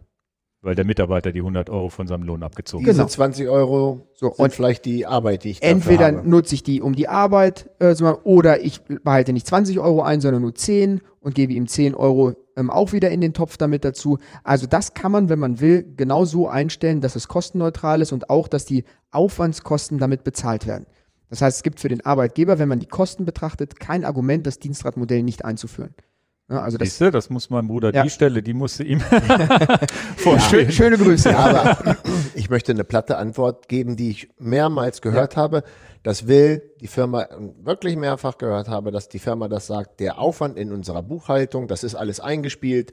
Oh, jetzt müssen die wieder mit den Steuerberater reden, dann muss die Lohnabrechnung neu gemacht werden, dann kostet die Lohnabrechnung nicht 17 Euro, sondern 27 Euro, weil das ja der Mitarbeiter mit dem Leasingfahrrad ist. Sowas höre ich. Ja, das glaub ich und das hören wir ja auch. Und klassischerweise haben wir ja auch immer die Erfahrung, wer ruft uns an aus einem Unternehmen? Uns ruft ein HR-Manager an, uns ruft ein Betriebsrat an, uns rufen Personaler an oder so, die sagen, wir wollen sowas Tolles einführen. Ja, und dann kommen wir ins Unternehmen und dann kommst du in den Raum und dann kannst du anhand der Gesichter erkennen, wer aus welchem Bereich kommt. Entschuldigung, ich dachte schon voll ins Mikro, aber das kann ich mir richtig vorstellen. Weil alle, die HR, Gesundheit und sowas machen, die freuen sich, dass wir endlich da sind, dass es da weitergeht. Betriebsrat freut sich auch noch. Human Resources, sprich es aus. Ich weiß, manchmal müssen wir nochmal sagen, Human Resources. Also die Personalabteilung in Deutsch. Genau, also die freuen sich und dann hast du meistens aus der Lohnabrechnung 1 oder 2 da sitzen, die gucken nicht so freundlich. Entschuldigung, ich muss so lachen. Und häufig hast du noch jemanden aus dem Fuhrparkbereich da sitzen, der guckt manchmal noch schlechter. Entschuldigung. So, und warum? Total verständlich. Die haben die Erfahrung aus dem Autobereich. Ein Fuhrparkmanager, der hat aus dem Autobereich, der hat so einen Hals. Der betreut 30 Autos. Ja. Mit jedem Auto ist jeden Monat irgendwas. Er kümmert sich um die Schäden, der kümmert sich um das Abholen, um den Ersatzwagen, der kümmert sich darum, wenn das Auto zurückkommt und überall Kratzer drin sind, geht mit dem Mitarbeiter in die Diskussionen und so weiter. Dann kümmert er sich vielleicht noch um die Konditionen mit den Lieferanten. Verloren gegangene Tankkarte. der fällt bei unserem System komplett raus. Der hat damit gar nichts zu tun, weil diese ganze Abwicklung, ob das Schaden ist, ob das Abholen ist, Aussuchen, Rückgabe, das macht alles der Mitarbeiter mit dem Fachhändler, mit uns zusammen selber. Mhm. Und wenn wir das erklärt haben, dann wandelt sich das Gesicht von dem an. Lacht der Fuhrparkmanager auch. Dann haben wir den schon mal, den haben wir dann schon mal beruhigt. Können wir nicht nur noch Dienstfahrräder machen? Ja. Wir brauchen noch gar keine Autos mehr. Was machen wir jetzt mit der Buchhaltung, die schlecht gelaunt ist? Der ist dann schon total entspannt. Und das Gleiche gilt auch ein bisschen abgespeckter Version mit der Buchhaltung. Ja, die haben Arbeit, weil es ist ganz klar, du musst an dieser Stelle, wir müssen einmal wissen, ob der Mitarbeiter in diesem Prozess, der sich ein Fahrrad ausgesucht hat, ob der überhaupt eins haben darf. Weil vielleicht geht der in 6 Monaten in Ruhestand oder vielleicht ist er ein befristetes Arbeitsverhältnis oder ein Auszubildender oder hat eine Lohnpfändung oder sowas. Das heißt, die müssen einmal checken, darf dieser Mitarbeiter überhaupt ein Fahrrad haben. Aber, und das ist eigentlich das, wo sie dann die Gesichter langsam sich von der Negativeinstellung erstmal in die Neutral bewegen. Das funktioniert bei uns, wie bei anderen Dienstleistern übrigens auch, total easy in der Plattform. Das heißt, du gehst, die kriegen eine Infomail von uns, die drücken auf einen Link, sind in der Plattform, sehen den Mitarbeiter, checken einmal in ihrer Software, ob der Mitarbeiter darf, ob irgendwelche K.O.-Kriterien dabei sind und drücken auf bestätigen oder besser gesagt freigeben oder ablehnen. Also es muss in der Firma jemand geben, der sagt, der Mitarbeiter A, B, C, D dürfen das alle, aber genau. Der Mitarbeiter F, hast es erklärt, geht demnächst in Rente, der kann jetzt nicht noch in 36 Genau. Monats und dann drücken die einmal auf den Knopf und dann ist dieses Prozedere an dieser Stelle für die Firma erstmal wieder erledigt. Alles vorher, Rad aussuchen, abholen, Übernahme, das machen alles wir. Der Überlassungsvertrag, der zwischen Unternehmen und Mitarbeiter geschlossen wird, der ist schon fix und fertig. Den generieren wir komplett, den kriegt die Lohnbuchhaltung komplett von uns. Und das ist auch das Entscheidende. Am Ende, nachdem das Fahrrad abgeholt wurde und der Mitarbeiter sein Rad hat, bekommt die Lohnbuchhaltung von uns das Startdatum vom Leasing, die Rechnung von der Leasinggesellschaft und sie bekommen von uns das Deckblatt vom Überlassungsvertrag, wo genau die Werte drauf sind, die sie brauchen. Das heißt, sie brauchen sich da nicht groß was aussuchen und gucken und ausrechnen, wie viel wollen wir denn jetzt weitergeben, sondern das ist alles fix und fertig befüllt. Und wenn sie das dann sehen und sie dann wissen und das abschätzen können, okay, da reden wir pro Mitarbeiter über 5 bis 10 Minuten Aufwand, dann sind eigentlich nach so einem Tag dann alle happy und freuen sich auf die Einführung von so einem Modell. Jetzt haben wir die etwas kleinere Firma, die sagt, wir machen unseren Lohn nicht selber, das macht das Steuerbüro. So ein Klassiker. Dann rechnen die Summe X, die verrate ich jetzt nicht, die man so in Rechnung stellt, wenn so eine Lohnabrechnung gemacht wird.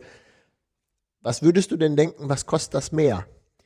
Also ich kann das nur sagen, aus unserem Steuerbüro. Weil diese Frage kommt, also von den Arbeitgebern.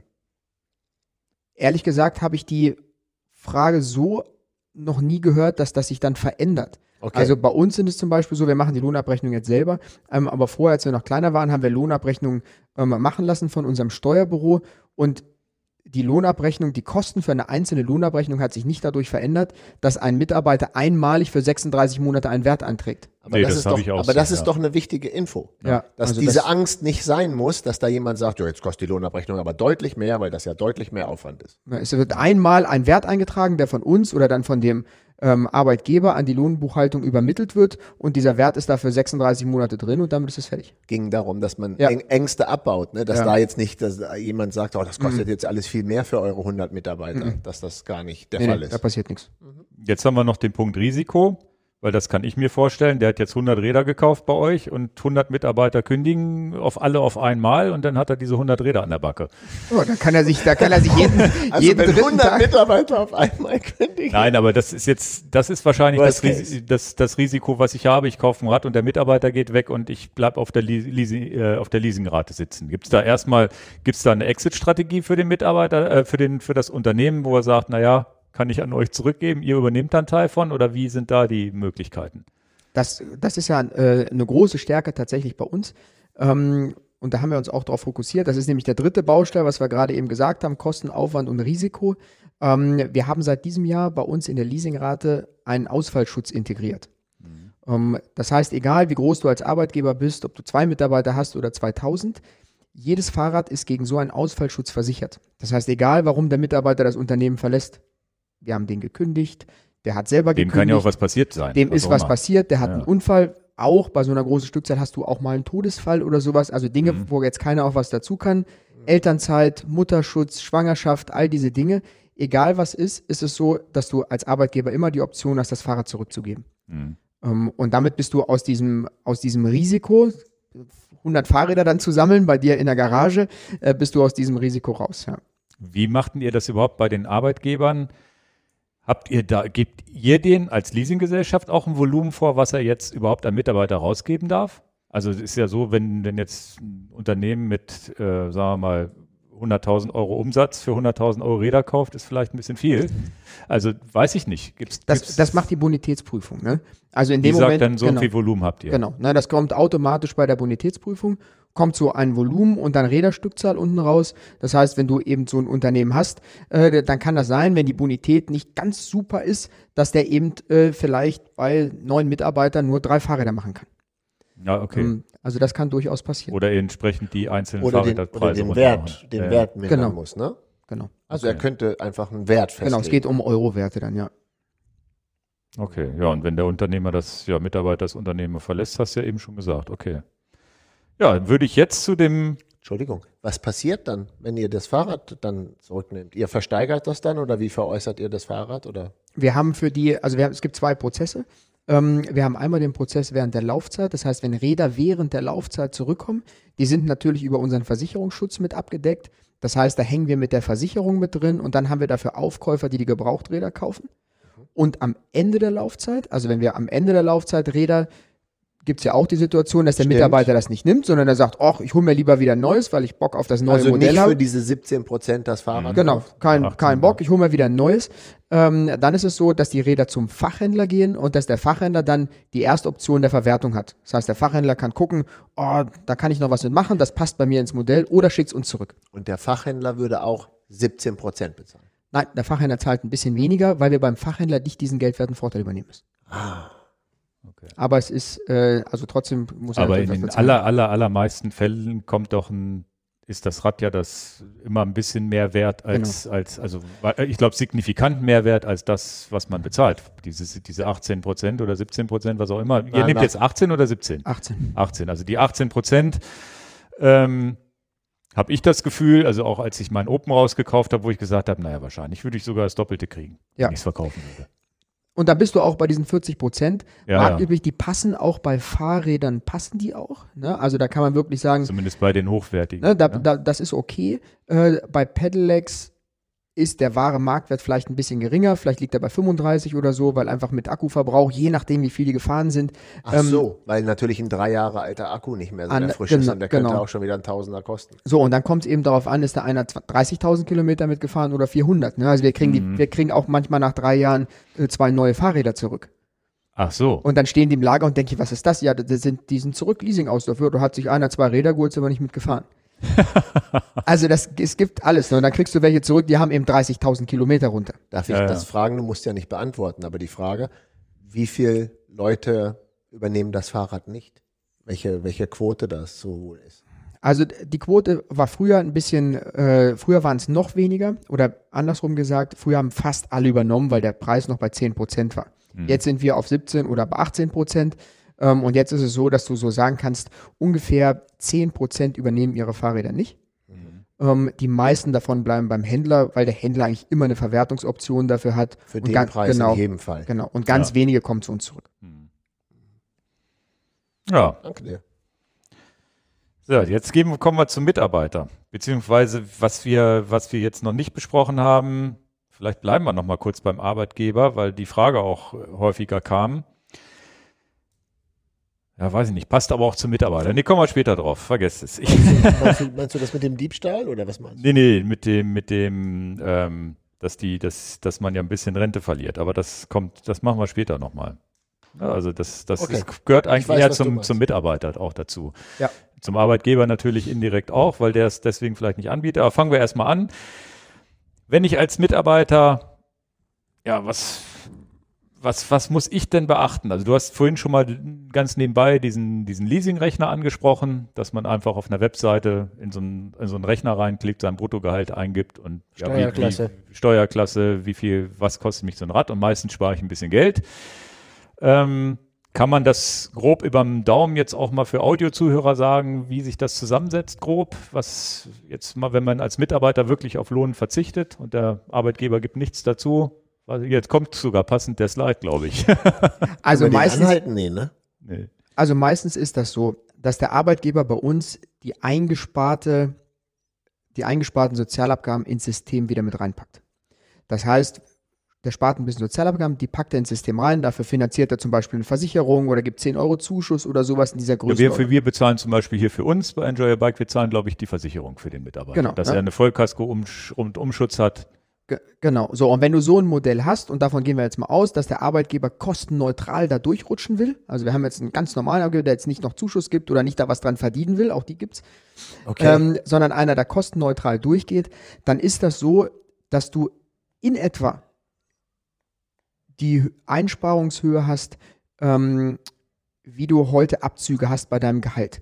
Das heißt, wenn du, ich sag mal, 2.500 Euro Gehalt hast, hast 30% Abzüge im Monat und kriegst 1.700 Euro netto ausbezahlt, dann hast du ungefähr auch diese 30% Einsparung in dem Dienstradmodell. Mhm. Und das liegt daran, weil in der Regel die Umsatzsteuer, die eingespart wird, 19% Umsatzsteuer, die in dem Modell eingespart wird. Der Arbeitgeber bekommt seine Rechnung, 100 Euro plus 19% Mehrwertsteuer, gibt aber nur die 100 Euro an den Mitarbeiter weiter.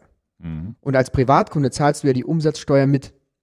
Ja, ja, genau. Als Privatkunde, und wenn ich das Rad finanzieren würde, würde ich ja schon 119 zahlen müssen. Zahlst du sie mit. So, und diese Umsatzsteuer, die hebt ungefähr die ganzen Leasing, Portal, Versicherungs, alles das, was an Gemeinkosten entsteht, Zinskosten, hebt das ungefähr auf, sodass du ganz grob, wenn du es einfach mal im Kopf ausrechnen willst, kannst du eigentlich sagen, nachher ist die Einsparung so groß, wie du von deinem Brutto-Einsparung jetzt auf dein Netto prozentual hast. Mhm. Das ist also das, was du nachher ungefähr auch als Einsparung hast. Das heißt, je mehr ich verdiene, desto mehr Einsparung auch, glaube ich. Ne? Und je schlechter in Anführungsstrichen deine Steuerklasse ist. Wollte ich gerade sagen, ja, weil das ist ja das Entscheidende. Ne? Wenn du jetzt, sage ich mal, Lohnsteuerklasse 5 bist und hast vielleicht in der Familie das Zweiteinkommen und so und hast irgendwie 50% Abzüge, dann sparst du fast 50% ein. Mhm. Das ist einfach so, ja. Okay. Und das meiste, gerade bei den höheren Steuerklassen, die meiste Einsparung kommt eben aus der hohen Lohnsteuer. Mhm. Aber jetzt würde ich ja schon einen Trick hier sagen, sage ich jetzt einfach so, wenn du das so sagst. Jetzt nehmen wir mal ein 2-Personen-Haushalt, wie du schon sagtest, einer Lohnsteuerklasse 3, einer 5. Und jetzt will man ein teures Pedelec haben. Erkennst schon die Frage, wenn ich so schmunzele, dann ist es gar nicht unwichtig, wer das jetzt dann von den beiden liest. Aber er darf es ja seinem Ehemann nicht zur Nutzung überlassen, oder nur ganz kurzzeitig. Naja, also also jetzt wollte ich gerade sagen, A, geht es in beide Richtungen und ich glaube so, weil das ist, glaube ich, okay. Ja, also und tatsächlich ist das sogar so, dass wir Finanzämter haben. Darf man nur keinem sagen. Wir haben sogar Finanzämter, die das Partnerrad völlig legitim ansehen. Ach so, okay. Also wo es ganz klar steht, das heißt, wird auch Partnerrad. Ist das hier in Hannover auch so? Hannover weiß jetzt gar nicht, ich weiß, dass NRW und so ist, also da steht ganz normal, Partnerrad ist okay, wird steuerlich genauso behandelt. Aber jetzt müssen wir die Realität ja auch so benennen, wie sie ist. Genau. Also wenn jetzt eine Familie, nehmen wir mal 2 Autos hat, dann ist es ja vielleicht so, dass die Autos, die gehören der Familie, ob das der 19-jährige Sohn, die Frau, der Mann oder die Oma benutzt. Es ist ein Familienauto. Und wenn jetzt der Vater oder die Mutter ein E-Bike geleast hätten, dann wird das auch mal der 19-jährige Sohn oder die... Also da glaube ich, da kommt man nicht raus aus der Nummer. Nein, das ist so. Als Familie, glaube ich, bist du safe, oder? Das macht natürlich Sinn, das dann da zu machen, wo die Steuereinsparung am höchsten ist. Ne? Hatte ich mir gerade so gedacht, wo du das so schön erklärt hast. Naja. Aber das ist doch ein super Geheimtipp. Je höher die Abzüge vom Foto zu Netto, desto besser fürs Dienstfahrrad. Und das ist natürlich klar, je mehr man verdient, desto höher sind ja, glaube ich, auch die Abzüge. Das, das ist ja diese Progression. Und irgendwann hast du oben eine Beitrags- und Messungsgrenze. Das heißt, du hast keine Einsparung mehr in den Sozialabgaben, also in den Krankenversicherungen, in den Rentenversicherungen. Das ist ja dann irgendwann gedeckelt, da passiert nichts. Aber die Lohnsteuer ist natürlich dann bei so hohen Gehältern sehr, sehr groß. Und dann sparst du immer noch super viel ein. Ne? Weil viele auch mal fragen, ich zahle ja gar keine Krankenversicherung oder gar keine Rente, ich bin da eh drüber. Gut, wenn es bei ihm so ist.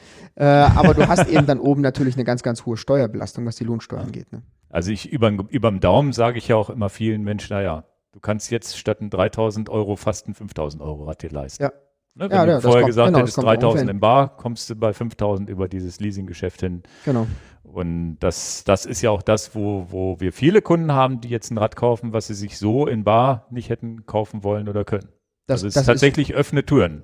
Und da muss man der Fairness halber auch zwei Sachen oder eine Sache nochmal so explizit ruhig ansprechen. Wir werben alle als Dienstleister immer damit, dass da so Einsparungen zwischen 35, 40, 45% möglich sind.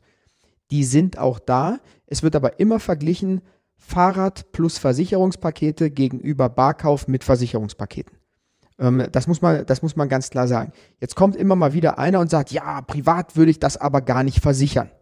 Verstehe ich. Mhm. So, ne, das ist so diese, nachvollziehbar. Genau, das haben wir. Und wenn du dann jetzt, eigentlich ist das auch nicht fair, das ist dann zwar Äpfel mit Birnen vergleichen, aber wenn du dann sagst, okay, lassen wir mal die Versicherung raus, dann liegt die Einsparung immer noch bei 25%. Ne? Mhm. Und du darfst eins nicht vergessen, wenn die Fahrräder 4.000 Euro kosten, warum haben sie denn die Fahrräder früher nicht versichert? Weil das Fahrrad 600 Euro gekostet hat und wenn es umgefallen ist, nichts passiert. Mhm. Aber wenn du heute mit dem Akku im Treppenhaus hochgehst und lässt den fallen, dann sind halt 1.000 Euro im Arsch. Ja, ja. Genau. Darf man das hier sagen? Darf man sagen. Man darf ja alles sagen. Okay. Also das ist halt echt ein Problem, ne? Und wir wollen einfach eins nicht, deswegen gibt es diese Pflichtversicherung, weil viele mal fragen, ja, muss ich das überhaupt versichern? Wir wollen einfach nicht, dass der Mitarbeiter in dieser Laufzeit, dass da eine schlechte Stimmung aufkommt. Und eine schlechte Stimmung kommt dann auf, wenn der Mitarbeiter das Fahrrad nicht mehr nutzen kann, weil irgendwas kaputt ist, er kann die Reparatur nicht bezahlen, jeden Monat wird was umgewandelt und deswegen sind die Fahrräder nicht nur bei uns, bei allen anderen, so versichert, dass dir während der Laufzeit nichts passieren kann. Das ist bei allen Anbietern so, ne? Das ist, glaube ich, diese Vollkaskoversicherung, die im Grunde das Leasinggut an sich als Wert schützt, die ist eigentlich immer drin. Mhm. Und dann gibt es unterschiedliche Bausteine, wie du das noch pimpen kannst. Da geht es dann um Verschleißteile, da geht es dann um Inspektionen und so. Das ist ja immer wahlweise, aber dieser Basisbaustein, dass du im Grunde, wenn das Ding heute geklaut wird oder Totalschadenunfall. Einen Monat das Rad und es hat einen Totalschaden und du zahlst drei Jahre die Leasingrate. Genau, und kannst nicht fahren. Ja, ja. So. Und das halte man nicht so richtig. Jetzt ist es, Entschuldigung. Nee, eine Frage, das wäre ja genau die Sache, die wir vorhin von der Arbeitgeberseite gesehen haben. Der Arbeitgeber sieht jetzt das Risiko, Mensch, jemand ist krank geworden, schwanger geworden, ist verstorben, geht aus dem Unternehmen raus, weil er einen Arbeitswechsel macht. Das ist natürlich die Sichtweise des Arbeitgebers. Jetzt kommen wir zum Mitarbeiter, der ja genauso das als Sorge haben kann. Mensch, jetzt habe ich ein super Angebot gekriegt bei dem anderen Arbeitgeber. Ich kündige da jetzt. Ach Mist, bei meinem jetzigen Arbeitgeber habe ich das Fahrrad geleast. Jetzt gehe ich zu dem nächsten Arbeitgeber, der bietet diese Option gar nicht an. Was machen wir mit den Sorgen von den Arbeitnehmern, dass sie sagen, ich habe ein Leasing mit Arbeitgeber A, ich möchte aber zu Arbeitgeber B wechseln. Das ist das Gleiche aus nur anderer Sicht. Genau, also. Aber wenn ich das haben wir ja vorhin schon besprochen. Stehen lassen und der Arbeitgeber hat sogar die Option, euch das zurückzugeben. Ja. Naja. Jetzt nehmen wir mal an, ich habe mein Lieblingsfahrrad mir ausgesucht und spekuliere natürlich darauf, okay, dass ich eigentlich ja darauf spekuliert habe, jetzt habe ich das Fahrrad meinetwegen nur 12 Monate mit meinem jetzigen Arbeitgeber gemacht und es würde noch 24 Monate dauern, dass ich dann in den Genuss komme, es für 18% rauszukaufen. Darauf spekulieren die meisten Arbeitnehmer, würde ich jetzt mal so sagen. Du möchtest aber gerne den Arbeitgeber wechseln. Also wir bieten eigentlich im Normalfall alle 3 Optionen an. Und 3 Optionen sind, du nimmst es mit zu deinem neuen Arbeitgeber, sofern der das mitmacht. Sofern der neue Arbeitgeber es mitmacht. Option 2 ist, du kannst es jetzt kaufen und ablösen zu dem Preis, wie es jetzt eben bei der Leasinggesellschaft noch in den Büchern steht. Mit nur 12 Monaten abbezahlt oder genau, nur 12 Monate. Oder du lässt es beim Arbeitgeber stehen und wir lösen das über unser Versicherungspaket. Das ist eine Option, die wir in der Regel auch anbieten. Jetzt stelle ich noch eine dumme Anfängerfrage. Der Arbeitgeber A, wo du beschäftigt bist, ist total sauer, dass du zur Konkurrenz gehst und sagst, nee, der Quendler, der geht jetzt woanders hin. Nee, das Fahrrad, also um ihm einen reinzuwürgen, das versauen wir ihn. Nee, das Fahrrad können sie nicht mitnehmen. Dann gibst du es ab. Dann gibst du es als Arbeitgeber. Der Arbeitgeber kann das unterbinden, genau, weil es halt nicht dein Fahrrad ist. Ne? Genau, das ist so. Ja. Ich meine, es ist sowieso ein Idiot, der so denkt, aber also das muss mag so, es geben. Genau, es muss so sein, es müssen beim Arbeitgeber eben Rechte und Pflichten an dem Fahrrad bleiben. Wenn du alle Rechte und Pflichten auf den Mitarbeiter überträgst, dann bist du nicht mehr im Bereich vom Arbeitgeberleasing, sondern bist du im Bereich vom Privatkauf und dann könntest du steuerlich nicht über das Bruttogehalt gehen. Mhm. Ne? Deswegen haben die Überlassungsverträge, die Leasingverträge, die Rahmenverträge haben immer einen Bezug zum Arbeitgeber und der Arbeitgeber hat immer auch Rechte am Fahrrad. Das ist auch ganz wichtig. Das war jetzt ja auch ein bisschen um die Ecke gedacht, wenn der Arbeitgeber ein böswilliger Arbeitgeber ist und sauer auf dich ist und sich irgendwie rächen wollte. Ne? Das ist vielleicht auch gar nicht so ein Fall, der oft vorkommt, aber zumindest haben wir es beleuchtet. Kann ich denn, wenn ich jetzt Mitarbeiter bleibe und sage, nach 1,5 Jahren habe ich oder anderthalb Jahren habe ich keinen Bock mehr auf das Rad. Es gibt ja erstmal habe ich mir ein viel zu billiges gekauft, weil ich merke, es macht ja so einen Bock. Jetzt will ich doch mal eine Stufe, vielleicht in die Dura Ace-Klasse einsteigen. Habe ich auch die Chance, einfach so zu sagen, Mensch, liebe Leasinggesellschaft, kann ich das nicht ablösen, verkauft das weiter und ich lease jetzt schon mal mein nächstes? Das geht ja nicht. Im Normalfall nicht. Und das hängt mit dem Leasingerlass zusammen, weil der ganz klar vorgibt, dass eine Mindestleasinglaufzeit, damit es als Leasing anerkannt wird, 40% der betriebsgewöhnlichen Nutzungsdauer beträgt. Und die ist momentan bei Fahrrädern noch auf 7 Jahre festgeschrieben und 40% davon sind 2,8 Jahre. Das heißt, damit das überhaupt als Leasing gewertet wird, musst du eigentlich immer mindestens 2,8 Jahre Leasinglaufzeit haben. Das hat der Gesetzgeber so. Genau, deswegen haben wir 3 Jahre, eigentlich alle Dienstleister genauso, als niedrigste Laufzeit. Und da kann es immer mal irgendwas geben, dass wenn jemand was wechselt, dass das ist jetzt nicht schädlich. Aber wenn du natürlich proaktiv dahin arbeitest, dass der jedes Jahr sich ein neues Rad holt und das wieder raus und so, dann ist kein Leasing mehr. Aber bei Autos geht das, oder wie? Bei Autos ist die betriebsgewöhnliche Nutzungsdauer 5 Jahre. Ja. Das heißt, mit 40% bist du bei 2 Jahren. Deswegen kriegst du da Laufzeiten mit 2 Jahren. Ach. Umgekehrt gefragt, dürfte ich anfragen, ob ich 5 Jahre leasen darf? Du kannst theoretisch länger leasen. Wir haben auch 48 Monate. Das haben wir, bringt dabei in der Regel so gut wie keine Vorteile, weil du hast eine höhere Zinsbelastung, logisch, das Geld muss 4 Jahre vorfinanziert werden, der Arbeitgeber hat ein höheres Risiko oder es gibt ein höheres Ausfallrisiko, weil natürlich die Chance, dass du das Unternehmen verlässt oder irgendwas eben passiert in dieser Zeit nochmal größer ist, also es gibt einfach keine so wesentlichen Vorteile, außer dass du eine kleinere Rate hast. Es ist teilweise interessant, wenn wir mit Gewerkschaften reden, die irgendwie sagen, wir wollen nur einen bestimmten Höchstsatz an Umwandlung zulassen, dann kannst du auch mal auf 48 Monate gehen. Okay. Also als Arbeitnehmer habe ich jetzt dieses Rad. Was kommen denn so für steuerliche Belastungen auf mich zu? Also ich weiß, dass es damals eine 1%-Regel gab vom Bruttolistenpreis des Fahrrades, der, glaube ich, viel flexibler ist als beim Auto, weil ich glaube, den legt der Händler einfach fest. Also ich glaube, es sei denn, es gibt eine Preisliste, aber normalerweise auch Fahrräder werden ja rabattiert verkauft. Da ist ja erstmal die Frage, ob da auch der Katalogpreis genommen werden muss oder der rabattierte Preis. Was ist bei individuell aufgebauten Rädern? Da ist ja der Preis auch vom Händler festgelegt vielleicht. Und dann gibt es ja noch so Sachen, die beim Auto auch eine Rolle spielen. Entfernung, Arbeitsstätte zur Wohnung und diesen ganzen Quatsch muss man da auch noch mit Steuern rechnen. Okay, also nacheinander. Das Entscheidende ist, dass zugrunde gelegt wird für die 1%-Regelung immer der UVP. Das heißt, du hast einen Katalogpreis, du hast auch ein Fahrrad, wenn du Custom-Made aufbaust, dann sind das normalerweise der Preis, zu dem du das Fahrrad Custom-Made in den Laden stellst. Das ist dann ist das dein UVP. Bei allen anderen Rädern, die so konfektioniert vom Hersteller oder so kommen, ist der UVP der Katalogpreis. Das ist die Basis und das ist auch ganz wichtig. Diese Basis übermittelt uns immer der Fahrradhändler, der das Fahrrad ins Leasing bringt, weil nur der weiß, wie ist der UVP. Das ist die fachkundige Stelle, der ist dazu angehalten, diesen UVP richtig anzugeben, damit es sauber versteuert wird. Da gehört nicht der reduzierte Kaufpreis rein. Wenn du mal irgendwie einen Ausläufer verkaufst, statt 5.000 Euro für 4, gehört der 4.000 Euro als Kaufpreis rein. Das ist die Bemessungsgrundlage fürs Leasing, für die Raten, aber für die UVP gehört 5.000 Euro rein, weil das ist die Bemessungsgrundlage, genau wie im Autobereich, für die monatlichen 1%.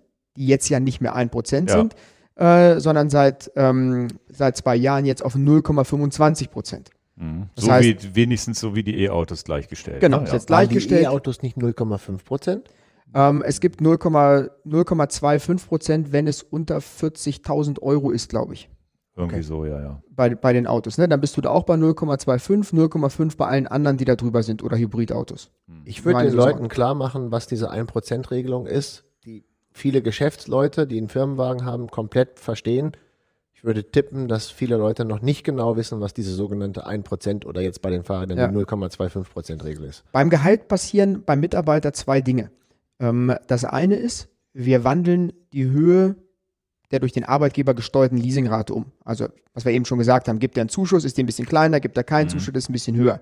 Also die Kosten, die das Fahrrad produziert, abzüglich des Zuschusses vom Arbeitgeber, das wandeln wir aus dem Bruttogehalt des Mitarbeiters um. Das ist eine Sache, die passiert. Dafür kann er das Fahrrad benutzen. Das wird umgewandelt. Und das andere, was passiert ist, genau wie beim Auto, wenn du vom Arbeitgeber ein Firmenfahrzeug zur Verfügung gestellt bekommst für die private Nutzung, dann musst du einen geldwerten Vorteil versteuern. Und das war im Autobereich in der Vergangenheit immer 1%. 50.000 Euro Auto. Des Listenpreises. 50.000 Euro, 500 Euro auf das Gehalt obendrauf. Da zahlst du deine ganzen Steuern und Sozialabgaben drauf und unten wird das wieder abgezogen. Und das Gleiche passiert beim Fahrrad auch. Das ist die zweite Komponente. Aber es sind nicht 1%, sondern es sind 0,25%. Das ist im Grunde jetzt eine Subvention für das Dienstrad E-Mobilitätsmodell. Das heißt, du hast bei einem 4.000-Euro-Fahrrad dann nicht 1%, also 40 Euro, sondern nur 0,25, nur 10 Euro, die aufs Gehalt draufkommen. Und die du eben dann versteuern musst und wo du auch Sozialabgaben drauf bezahlst. Also die kommen ja nicht als Geld aufs Gehalt drauf, genau. Aber die würden als Berechnungsgrundlage, das heißt diese 500 Euro, die es vorhin waren, da zahle ich dann, sagen wir mal, wenn wir jetzt die Hälfte Steuern rechnen, 250 Euro Steuern drauf. Genau. Bei den 10 Euren, wenn wir da die Hälfte rechnen, dann wären das halt 50 Euro. 5 Euro. Genau. Das heißt, da kommt irgendwas und das ist selbst bei teuren Rädern, die 10.000 Euro kosten, sind es auch nur 25 Euro am Ende, die versteuert werden müssen. Genau. Da selbst da bleiben nur 10, 15 Euro über. Also es ist ein relativ kleiner Betrag, der da jetzt übrig bleibt. Bei der 1%-Regel konnte es schon mal ein bisschen mehr werden, aber mit dem 0,25 ist es so, dass du es kaum auf dem Gehaltszettel mehr merkst. Genau, das merkst du kaum. Und der wesentliche Unterschied. Das ist mit eingerechnet in eurem Rechner. Genau, das ist natürlich immer mit eingerechnet. Und der wesentliche Unterschied eben noch ist, zum Auto, dass du die Anfahrtskilometer nicht versteuern musst. Das war der zweite Teil der Frage, wo du im Autobereich eben noch diese 0,33% pro Kilometer versteuern musst. Das fällt beim Fahrrad komplett weg. Okay. Also das hast du überhaupt nicht. Und wir haben noch einen großen Steuervorteil, wenn der Arbeitgeber ein guter Arbeitgeber ist. Und Appell schon mal. Und die Raten für die Mitarbeiter komplett übernimmt. Auch vielleicht nur, was wir eben das Beispiel hatten, mit 30 Euro für die günstigen Räder, dann passiert auf der Gehaltsabrechnung gar nichts. Auch nicht die 0,25? Dann brauchst du nichts versteuern, keine Gehaltsumwandlung, nichts. Das ist das, was sie jetzt eingeführt haben, natürlich nochmal, um den Push drauf zu bringen, um die Arbeitgeber nochmal dazu animieren, auch wirklich auch Kosten zu übernehmen, sich daran zu beteiligen, aber auch um Sharing-Systeme zu pushen. Weil wenn du jetzt zum Beispiel als Arbeitgeber sagst, wir stellen hier unten 10 Fahrräder hin und damit dürfen meine Mitarbeiter zur Post fahren, aber die können auch am Wochenende damit fahren, dann wäre das theoretisch jedes Mal ein geldwerter Vorteil. Und dann müsstest du eigentlich immer, wenn der jetzt am Wochenende privat gefahren ist, dann müsstest du eigentlich wieder den Monat die Gehaltsabrechnung im schlimmsten Fall, was auch immer. Ne, ja. Das heißt, Entschuldigung, dass ich nochmal diese banale Anfängerfrage stelle. Also ein Arbeitgeber kann jetzt einfach sagen, wir schaffen 30 Dienstfahrräder an, machen das gar nicht mit irgendeinem Mitarbeiter, sondern sagen, hier stehen 30 Fahrräder, first come, first serve, schönes Wochenende. Ja, das ist so. Und keine 1%-Regel. Keine 1%, keine 0,25. Und es wird nicht mal mehr auf den Mitarbeiter festgelegt, dann ja in dem Augenblick. Und nach den 36 Monaten kann dieses Unternehmen sagen, diese 30 Fahrräder einmal zurück zum Leasingpartner, nochmal 30 frische hinstellen oder sagen, ach, die sind ja noch ganz gut in Schuss, die übernehmen wir für diese 10% oder was. Und dann kaufst du klein. Dann für 10% als Arbeitgeber. Genau, als Arbeitgeber. Kaufst du günstig, hast geringwertiges Wirtschaftsgut, sofort abgeschrieben, fertig. Also auch easy. Wir haben häufig... Das ist mir neu. Also schön, dass das Geschäftsmodell kann ich auch noch nicht. Aber die Idee finde ich ja grandios. Entschuldigung, dass ich so aus dem Häuschen bin. Die Idee ist ja super. Das ist immer dann super, wenn du... Wir nutzen das zum Beispiel in großen Unternehmen, wo wir Mitarbeitergruppen auf Fahrräder bringen wollen, die vielleicht gar nicht 36 Monate da sind. Wenn du zum Beispiel an die ganzen Auszubildenden denkst, die in großen Unternehmen sind, die haben noch keinen Führerschein, die kommen sonst nicht zur Arbeit, vielleicht ist das öffentliche Verkehrsnetz nicht so gut. Und dann zu sagen, wir nehmen 20 Unisex-Räder, die wir hinstellen und geben die den Mitarbeitern an die Hand und sagen, das ist jetzt dein Fahrrad mit der Nummer 11, das kannst du so lange, wie du bei uns bist, kostenfrei nutzen. Und wenn du nicht mehr da bist, gibst du es einfach wieder ab. Das Geschäftsmodell finde ich grandios. Das ist natürlich super, weil damit kriegst du die Mitarbeiter. Das müssen ja dann auch keine 10.000 Euro Fahrräder sein. Ja, aber um jetzt zu sagen, pass mal auf, ja. Wir haben die Faxendicke, dass ihr für 5 Kilometer zur Arbeit in einer Großstadt kommt. Lasst das doch mal. Dafür muss es ja auch gar nicht dieses Hightech-Fahrrad für 5.000, 6.000 Euro sein. Dafür reicht ja auch ein Fahrrad für 500, 600 Euro, wo dann die Firma sagen kann, du, pass mal, also ich träume jetzt gerade davon, dass man sagt, so 10 Fahrräder, 500, 600 Euro, dafür, dass die Mitarbeiter dann mit guter Laune, wenn es nicht regnet, das Auto stehen lassen, finde ich super. Und dann hast du eventuell noch ein Firmenbranding drauf auf den Rädern und das ist, wirkt natürlich wieder in der Außendarstellung. Heute haben ja alle das Problem, gute neue Mitarbeiter zu finden und wenn du dann irgendwie siehst, das gibt's doch gar nicht, die fährt ja jeden Tag lang und dann, wo arbeiteten die? Die hat dann vielleicht auch noch ein Firmenrad dazu bekommen und so. Das sind natürlich viele, sagen wir, Randbenefits, die du bei dem großen Thema Dienstrad als Arbeitgeber dann noch nutzen kannst, ne? Und wenn ich die Leasingrate komplett vom Mitarbeiter übernehme und das ist trotzdem ein Mitarbeiter zugewiesenes Rad, dann zahlt er auch diese 1% nicht.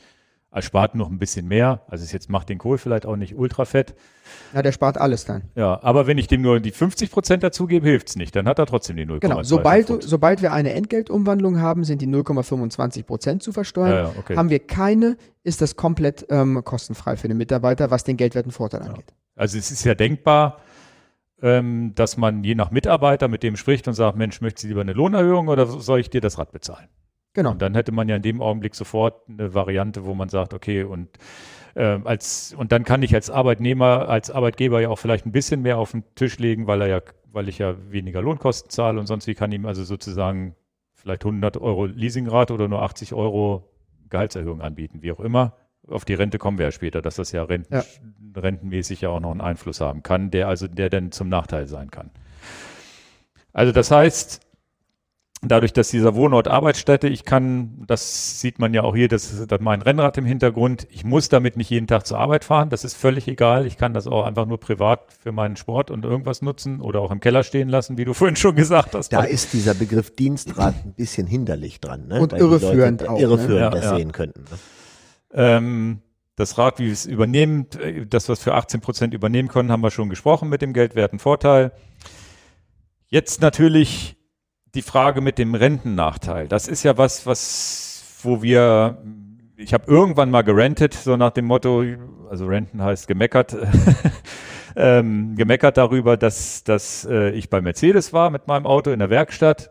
Und dann mit einem gesprochen habe, der hat dann mein Enjoy Your Bike da gesehen, habe ich erzählt, dass wir Fahrräder verkaufen, sonst wie, und haben gesagt, naja, und warum nimmt er denn nicht ein Dienstfahrrad? Weil er wollte sich auch ein E-Bike gönnen. Habe ich gesagt, ist ja super, machst du einfach Dienstfahrrad. Dann haben wir gesagt, nee, Mercedes bietet das nicht an. Und dann haben wir im Podcast noch geschimpft. Habe ich mich tierisch drüber aufgeregt, dass da ein Konzern, ein Autokonzern keine Fahrräder anbieten darf oder kann oder ein Mitarbeiter das nicht darf. Und dann hat in den Kommentaren einer geschrieben, wahrscheinlich zu Recht, naja, einige Gewerkschaften oder einige Unternehmen machen das nicht, weil es ja einen Nachteil gibt, was die Rente angeht.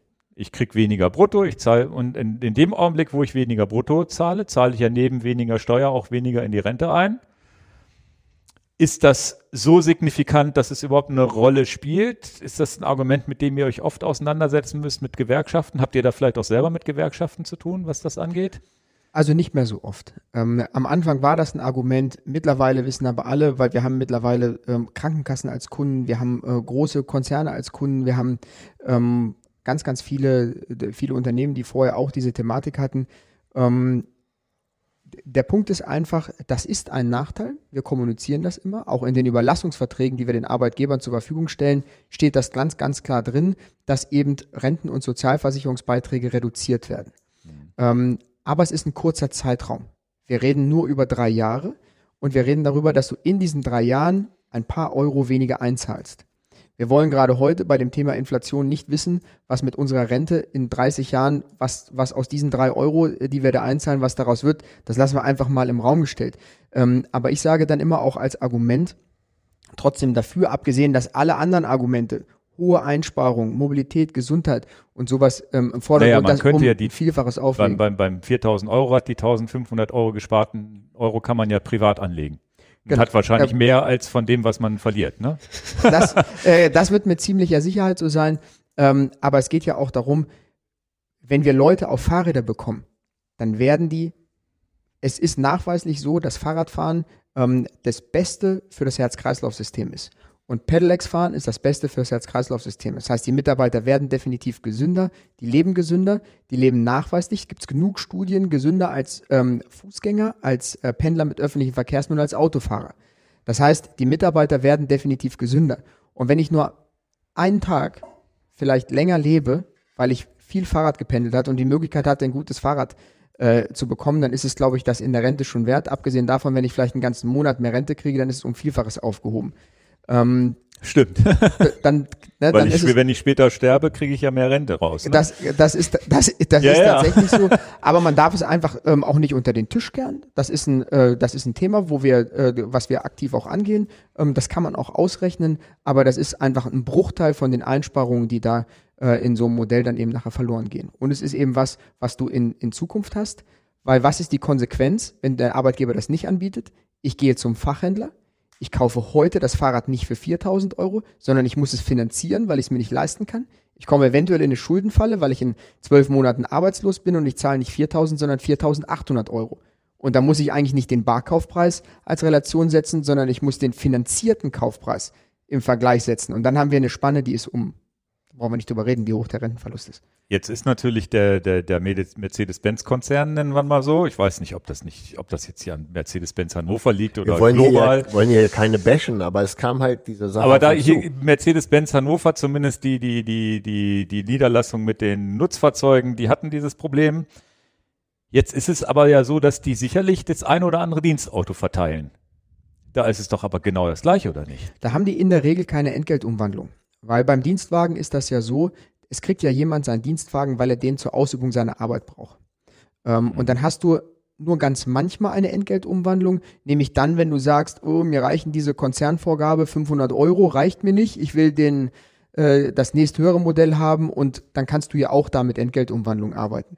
Aber in der Regel hast du da keine Entgeltumwandlung. Aber ich glaube, das ist ein kleiner Trugschluss, weil es ja ganz oft das Goodie ist für denjenigen, je höher die Etage, kriegst du halt den Sechszylinder, so war es ja früher, der da drunter kriegte nur den Vierzylinder, 5er BMW oder was auch immer. Das ist ja meistens bei Leuten, die in solchen Positionen arbeiten, mit Bestandteil des Gehaltes schon bei Vertragsabschluss. Das heißt, es ist zwar nicht so, dass es in dem Augenblick passiert, Mensch, ich gebe dir ein Auto, du bezahlst weniger Gehalt. Die Situation kommt wahrscheinlich nicht vor, aber es ist sozusagen von vornherein schon so mit drin. Das heißt, ich verhandle mit meinem zukünftigen Arbeitgeber, das und das Auto kriegst du und das Gehalt kriegst du. Das heißt, am Ende ist es ja trotzdem auch so. Fehlt es auch, genau. Weil der Arbeitgeber könnte auch sagen, ich zahle dir statt deinen 4.000 Euro plus Auto einfach 5.000 Euro. Genau. Und dann verlierst du natürlich auch für diese 1.000 Euro auch den Rentenanspruch. Also ich glaube, das ist... Und das ist eine andere Dimension, ja. Ja, aber da sind wir wieder bei den Autos, die ja in Deutschland noch ein bisschen... Ja, aber da wird das Thema nicht so hochgeschaukelt, finde ich, wie beim Dienstfahrrad, wo es jetzt um kleine Gelder geht. Und da wurde das wahrscheinlich von den Gewerkschaften dann irgendwie doch höher geschaukelt, als es eigentlich ist, und über die Autos hat wieder keiner geredet. Das fand ich ein bisschen... Das ist leider meistens so. Ja. Ja, dann, was ich vorhin schon hatte mit dem 1,5 nach 1,5 Jahren neues Rad funktioniert nicht. Könnte ich nach 1,5 Jahren das Rad einem Kollegen übergeben und sagen, ich kaufe mir ein neues, der Kollege übernimmt meinen Vertrag? Das würde gehen, ja. Das geht? Ja, weil der Arbeitgeber ist ja Leasingnehmer. Und ob der das Rad jetzt dir überlässt, einem anderen Mitarbeiter und dem nächsten, das spielt keine Rolle. Wichtig ist, dass das Fahrrad 36 Monate vom Unternehmen geleast wird. Also als wenn ich so einen Bock auf ein neues Rad habe und will das nicht mehr haben, so wie bei einer Leasingübernahme, vielleicht beim Auto auch, wo ich sage, da hätte ich noch eine Chance, und du gleich großen Mitarbeiter finden, der das runtergerockte Ding dann zu Ende fährt, wo du 25.000 Kilometer durch den Deister gefahren bist, dann kann das funktionieren, ja. Hallo. Aber interessant, das ist good point. Geht. Genau. Toll. Ja, dann haben wir jetzt, glaube ich, alles, was den Mitarbeiter angeht, an Fragen beantwortet. Da habe ich irgendwas vergessen. Nee, was man einspart, was passiert, wenn man kündigt, und wenn den Totalschaden des Rades, den besprechen wir gleich noch. Also das, wie mein Fahrrad versichert ist und so weiter, was mit Teilen ist und so, da kommen wir gleich drauf zu, was man mit dem Rad noch alles machen kann. Dann würde ich jetzt, weil das ist was ich auch noch nicht verstanden habe, weil ich habe das jetzt verstanden, ich wandle mein Gehalt um oder mein Chef schenkt mir das Gehalt. Was ist, wenn ich mein eigener Chef bin, aber nicht irgendwie so ein GmbH-Konstrukt habe? Ich habe jetzt den Vorteil, ich habe ein GmbH-Konstrukt, auch als Geschäftsführer oder Gesellschafter hier, kann ich mir trotzdem Dienstfahrrad hinstellen. Hätte ich ein Einzelunternehmen, wird es, glaube ich, schwieriger. Oder da weiß ich nicht, was macht ein Anwalt, was macht vielleicht ein niedergelassener Arzt und was macht überhaupt jeder Einzelunternehmer. Wie kriegt er das hin? Der hat ja keine Lohnumwandlung in dem Sinne. Genau, im Grunde ist es aber die gleiche Konstellation jetzt mittlerweile. Dadurch, dass die Kosten komplett von der Gesellschaft getragen werden, egal ob das ein Einzelunternehmer ist oder eben er selber, ist es so, dass er keinen geldwerten Vorteil versteuern muss. Das ist schon ein großer Vorteil zu der Regelung, wie es eben früher war, ne? Oder wie es auch beim Auto ist, wenn du als also gar nicht die 0,1. Die fallen gar nicht auf, weil die Kosten komplett von der Gesellschaft getragen werden. Es gibt da keine Entgeltumwandlung und so sind das komplett Geschäftskosten jedes Jahr. Mhm. Aber man muss eben beachten und deswegen raten wir dazu immer, auch den Steuerberater damit ins Boot zu nehmen, weil wir natürlich nicht in diesen ganzen Konstellationen gucken können, ob das überhaupt vom Finanzamt anerkannt wird, wenn der oder der eben ein Fahrrad hat. Mhm. Also da muss man vorher einmal checken, wird das anerkannt, ist das sinnvoll, kann der wirklich Dienstfahrten, weil da ist es eben so, dass er eigentlich plausibel glaubhaft machen muss, dass 51% der Fahrten auch mit dem Fahrrad. Ist beim Auto auch so. Genau. Ne, 51% der Fahrten müssen eben dienstlich begründet sein und 49% kann er dann damit privat fahren. In vielen Fällen funktioniert das, ne, weil wenn du in der Stadt bist und fährst schnell mit dem Rad zur Post und hast den einen oder anderen Kunden mal oder so, dann funktioniert das, dann kannst du das häufig nutzen. In manchen Fällen geht es aber eben auch nicht. Und da können wir nichts anderes machen, als auf den Steuerberater verweisen. Jetzt musst du uns helfen. Was machen jetzt die Leute, die Bock auf ein sportives Gravel-Rennrad, Triathlonrad haben wollen, selbstständig sind? Was sagen die denn jetzt, dass die das 51% beruflich nutzen können? Ist es denn der Weg von zu Hause zu meinem Büro, zählt der schon mit als dienstlich? In dieser Konstellation zählt es nicht als Dienstfahrt. Ja. Das heißt, du kannst dann eigentlich erst zählen, wenn du damit zu Kunden fährst, wenn du, wie ich eben gesagt habe, zur Post fährst, du holst Unterlagen, du bringst irgendwas weg, du besuchst vielleicht an der einen oder anderen Stelle mal Kunden. Es gibt immer Optionen, auch wirklich mit Fahrrädern zu fahren. Und das hoffen wir ja, dass die Menschen auch in ihrem Job viel, viel mehr Fahrrad fahren. Beim Lastenrad ist das natürlich mittlerweile gang und gäbe. Wir haben unzählige Handwerksbetriebe mittlerweile. Gut, aber ist offensichtlich, ja. Ich fahre mit dem Malerkübel zu.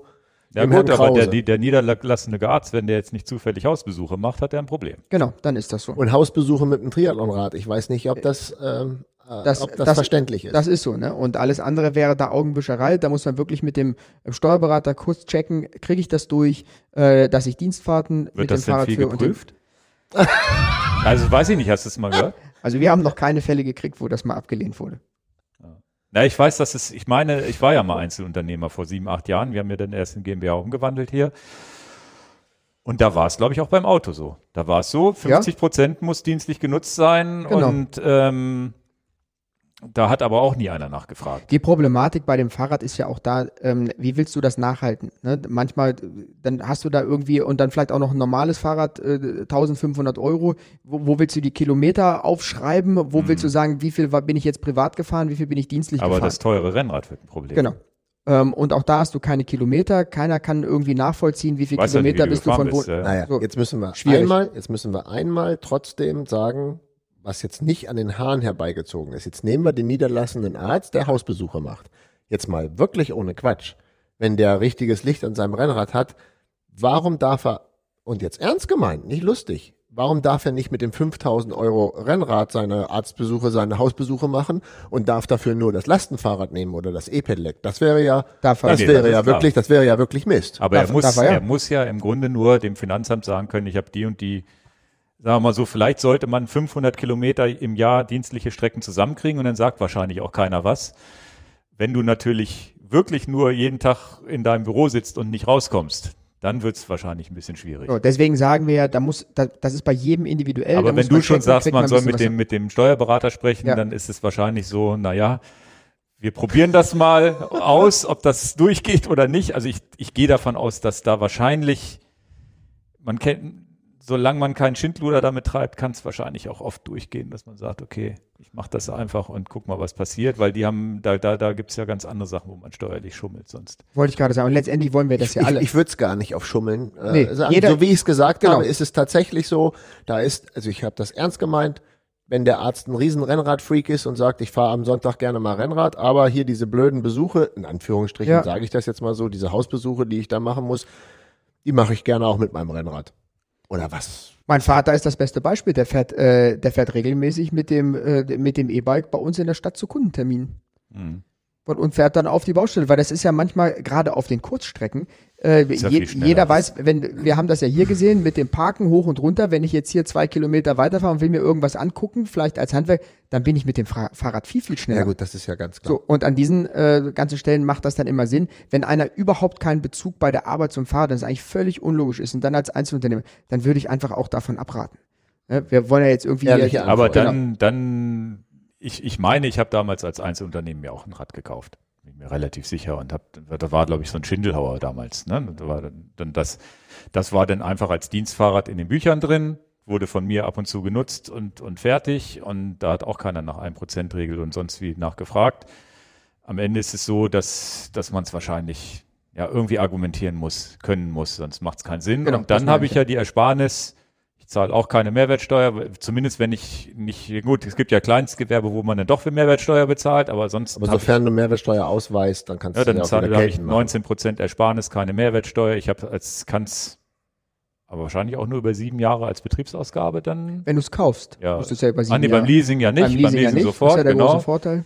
Das heißt, ich kann es sofort als Betriebsausgabe geltend machen, zahle also, das nennt man ja immer so, als Einzelunternehmer zahle ich immer nur die Hälfte, in Anführungsstrichen. Genau. Weil ja keine Steuern, Firmensteuern drauf bezahlt werden oder Einkommensteuer. Okay. Und da spielt auch die Entfernung Wohnort-Arbeitsstätte dann doch keine Rolle, weil ja das sowieso nicht als private oder dienstliche Fahrt zählt. Ne? Dann ist es ja ganz gut, oder man muss sich einfach muss zu Hause ein Büro haben und ein zweites Büro da. Dann würde es ja funktionieren. Dann hat man ja eine Fahrt von Büro zu Büro. Ja, das ist eine Dienstfahrt. Eigentlich ist Ingo der Steuerberater hier. Ja. Er weiß es nur noch nicht, dass er der geborene kreative Steuerberater ist. Das heißt, wenn man sich als Arzt, als niedergelassener Arzt zu Hause ein kleines Büro einrichtet und das auch glaubhaft und das akzeptiert wird vom Finanzamt, und spätestens dann habe ich ja den. Dann klappt es auf Weg jeden Fall. Auch mit dem Triathlonrad dann. Dann kannst du fahren, wie du willst. Ja. Du bist ja schneller bei der Arbeit dann. Ja. Mir ist eine Sache eingefallen zu den Fahrrädern von den Mitarbeitern, da steht auch nicht in unseren Notizen, die ist mir nur eingekommen wegen dem Limit. Jetzt, was mache ich jetzt eigentlich? Gibt es da eine Lösung, die clean ist, die absolut korrekt ist? Jetzt bin ich bei dem Händler XY, nehmen wir jetzt mal klassischerweise Enjoy Your Bike, und das Fahrrad kostet bedauerlicherweise einen Preis, der nicht gedeckelt ist von der Firma. Die Firma sagt, das Limit ist 4.000 Euro, das Fahrrad kostet 6. Gibt es trotzdem einen ganz legalen Weg, dass der Mitarbeiter dieses 6.000 Euro Fahrrad kriegen kann und sagt, dann zahle ich die 2.000 on top. Gibt es dort eine Möglichkeit? Oder wenn es gedeckelt ist, also auf 4.000 gibt es keine Möglichkeit. Ich müsste jetzt mal überlegen, wenn der Mitarbeiter hier im Laden sagt, ich zahle privat was dazu, wüsste ich jetzt an dieser Stelle nicht, wo das steuerlich nicht in Ordnung ist, wenn der UVP richtig angegeben ist. Das heißt 4.000 Euro Rad, also dann geben wir trotzdem 6.000 UVP an. UVP, damit er richtig versteuert. Der Arbeitgeber zahlt 4 und er hat 2.000. Und er hat 2.000, aber das würde ich auf keinen Fall empfehlen. Mhm. Punkt 1 ist, die 2.000 Euro zahlt er aus seinem Netto. Wenn das Fahrrad nach einer Woche geklaut ist, sind die 2.000 Euro weg. Mhm. Wenn das nicht bis zum Ende durchläuft, rechnet sich das nicht. Der Einsparvorteil wird deutlich weniger. Also da würde ich in jedem Fall von abraten. Den Arbeitgeber überzeugen, genau, die Summe hochzusetzen. Lieber zum Arbeitgeber gehen, sagen, Mensch, außer der Norm, ich bin totaler Fahrradfan. Wir haben das häufig, dass das hochgesetzt wird. Die Arbeitgeber können bei uns individuell einzelne Mitarbeiter hochsetzen. Ach, das geht. Okay, ja. Das ist aber ja ein wichtiger Lösungsansatz. Ich kann mir durchaus vorstellen, das weiß ich nicht, aber ich könnte mir durchaus vorstellen, dass manche Abteilungen Human Resources sich nicht vorstellen können, dass Mitarbeiter ein Fahrrad für 6.000 Euro kaufen wollen. Genau. Dass das einfach, wenn die halt nicht fahrradaffin sind und sagen, sag mal, spinnt ihr? Und das passiert total häufig, ne? Und dann hast du jemanden, der sagt zum Beispiel, Mensch, ich möchte jetzt ein Auto abgeben und dafür hole ich mir das 8.000 Euro vollgefederte Lastenfahrrad, weil ich ein totaler Fan bin und die dürfen nur bis 4.000 Euro. Dann wäre das ja blöd, den zu blockieren und zu sagen, nee, du musst dein Auto behalten und kannst ein schlechteres Fahrrad. Verstehe. So, also individuell mit dem Arbeitgeber drüber sprechen. Der Arbeitgeber kann bei uns den Freibetrag für den Mitarbeiter individuell hochsetzen. Wir lassen den dann durchlaufen und danach ist das wieder gedeckelt. Also gibt es immer ganz einfach, unkompliziert Individuallösungen. Ja, da hängt es ja am Arbeitgeber, ob der billig ist. Ne? Da gibt es bestimmt auch welche, die sagen, mache ich nicht. Es geht ja manchmal auch um Mitarbeiterschutz, ne? Weil was ja ein große Unternehmen, die nicht jeden Mitarbeiter persönlich kennen.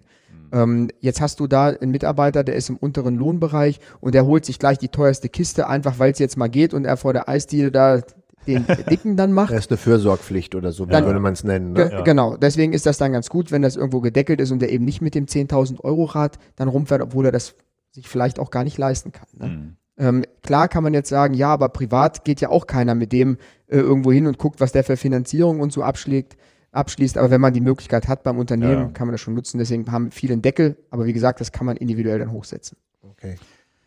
Ja, als kurzes Thema hier nochmal der Ablauf. Wir haben das immer so ein bisschen nebenbei schon angeschnitten. Wie ist dieser bürokratische Ablauf? Wie mache ich das? Das heißt, ich muss als jemand, der so ein Rad kaufen will, muss ja irgendwie der Arbeitgeber das erstmal können, dann muss der Händler das können und das sind ja auch immer die Fragen, dann kommt dann auch mal über Instagram, macht ihr auch die und die Leasingsfirma und mein Arbeitgeber macht nur das.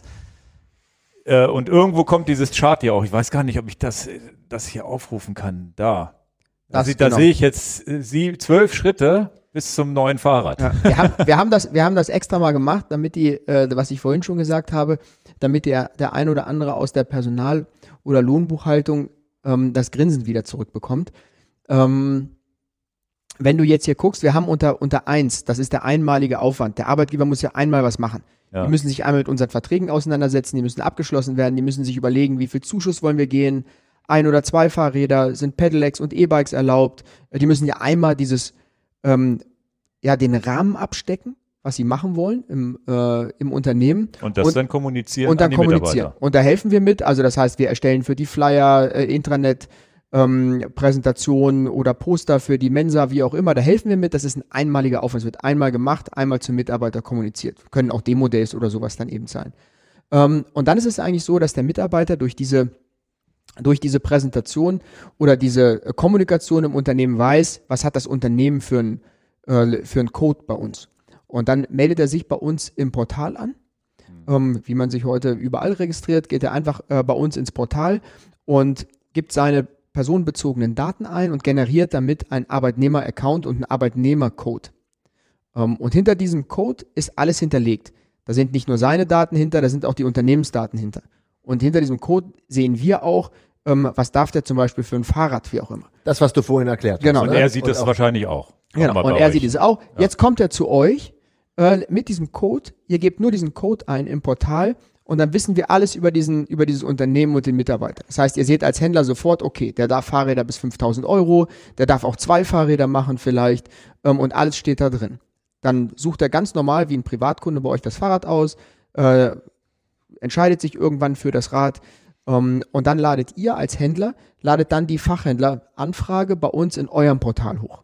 Ihr geht einfach in euer, jeder Händler hat ein Portal, Zugang, da sind alle seine Fahrräder, die er hochgeladen hat, sind alles transparent sichtbar, alle aktiven Leasingverträge sind da drin, gibt den Arbeitnehmercode ein und ergänzt das um die Fahrraddaten, weil die brauchen wir ja noch. Die geben wir noch dazu, Preis, UVP, was er in Wirklichkeit bezahlt und so weiter. Genau, das packt ihr alles noch dazu und damit ist, sage ich mal, sind alle Daten zusammen und aus diesen Daten erstellen wir dann den Überlassungsvertrag. Das ist ja ganz wichtig, der Arbeitgeber muss ja mit Mitarbeitern einen Überlassungsvertrag abschließen. Und da sind alle Werte dann vorne drauf. Immer unter Berücksichtigung der Parameter, die der Arbeitgeber vorgibt. Wenn er 10 Euro Zuschuss gibt, ist das natürlich dann eingerechnet und reduziert.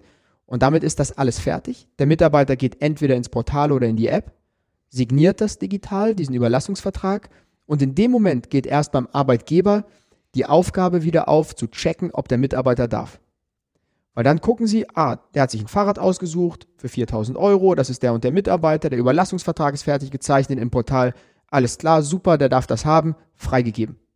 Mehr nicht. Darauf warten wir Händler aber. Genau. Bevor wir das Rad bestellen. Genau, darauf wartet der Händler, weil es kann ja immer noch sein, dass der Mitarbeiter gar nicht darf. Ja, aber das ist nicht hinterlegt, weil der vielleicht irgendwie schon hinterlegt ist, dass er darf, aber dann darf er es doch nicht, weil er vielleicht schon gekündigt wurde oder genau, was auch immer. Irgendwas ist auch immer. Und dann kannst du bestellen. Das heißt, wir bestellen, wenn das jetzt nicht ein Rad, was bei uns im Showroom ist, wir reservieren das natürlich erstmal für ihn, aber wenn wir es nicht haben vor Ort, dann müssen wir ja aufpassen, dass wir jetzt nicht irgendwie rahmengroße XS in Pink bestellen und dann darf er gar nicht und wir haben das Rad hinterher stehen. Genau, deswegen bekommt er von uns immer die Bestätigung, Rad XY ist freigegeben, okay. Könnt ihr bestellen, das ist eine verbindliche Bestellung von uns als Leasinggesellschaft. Und sobald das Rad da ist. Meistens Matthias bei uns dann immer, ne? Genau, aber dann ist es tatsächlich so, dass wir ja bei uns, ist nur bei uns jetzt eine Besonderheit, dann wird das Fahrrad gebaut und das gibt ganz oft, manchmal so, nicht, doch sehr oft, die Sachen, Mensch, das ist ja schon 2 Monate her, wir haben das doch schon freigegeben. Ja, aber das Rad zu bauen dauert auch 3 Monate, es wird ja auch noch lackiert, das dauert schon 2 Monate und so weiter und so fort. Kommt ziemlich häufig vor, aber ist auch nur eine Frage. Hatten wir denn mal so eine Ablehnung schon? Nee, ne? Das weiß ich nicht. Es ist ziemlich selten, ne? Also es ist ziemlich selten, weil meistens, das kriege ich nicht mit. Die Mitarbeiter kriegen ja in ihrer Information, die sie vom Arbeitgeber bekommen, steht ja drin, wer nicht leasen darf zum Beispiel. Ne? Ja, ja. Und jemand weiß ja, ob er eine Gehaltswendung hat, jemand weiß auch, ob er noch 36 Monate im Unternehmen ist, die meisten wissen das. Ja, ja. Und deswegen ist das sehr, sehr selten, dass mal was abgelehnt wird, das ist im Grunde nur 4-Augen-Prinzip. Und wir müssen ja auch eins machen, wir müssen ja auch checken, ob die Werte, die ihr eingegeben habt, richtig seid. Ne? Mhm. Das kann ja sein, jetzt der Mitarbeiter sucht sich ein Fahrrad aus und das kostet 4.000 Euro und ihr gebt auf einmal 6.000 Euro ein, die Maske, dann kann es nicht sofort freigegeben sein, also muss der Mitarbeiter das nochmal checken. Mhm. Ne? Damit das nicht erst in die Schleife läuft und nachher, oh, da war ein Missverständnis und das war ja, haben wir anders besprochen. Mhm. Und deswegen checkt einmal der Mitarbeiter, gibt das frei, dann gibt es durch die Personalabteilung, wird es freigegeben und dann bekommt ihr die Übernahmefreigabe. Das heißt, in dem Moment kann der Mitarbeiter das Fahrrad abholen und im letzten Step, das ist das, was ich vorhin gesagt habe, wird dann die Dauerleasing-Rechnung an die Lohnbuchhaltung übermittelt und die pflegen das einmal ein. Und damit ist der Prozess dann durch.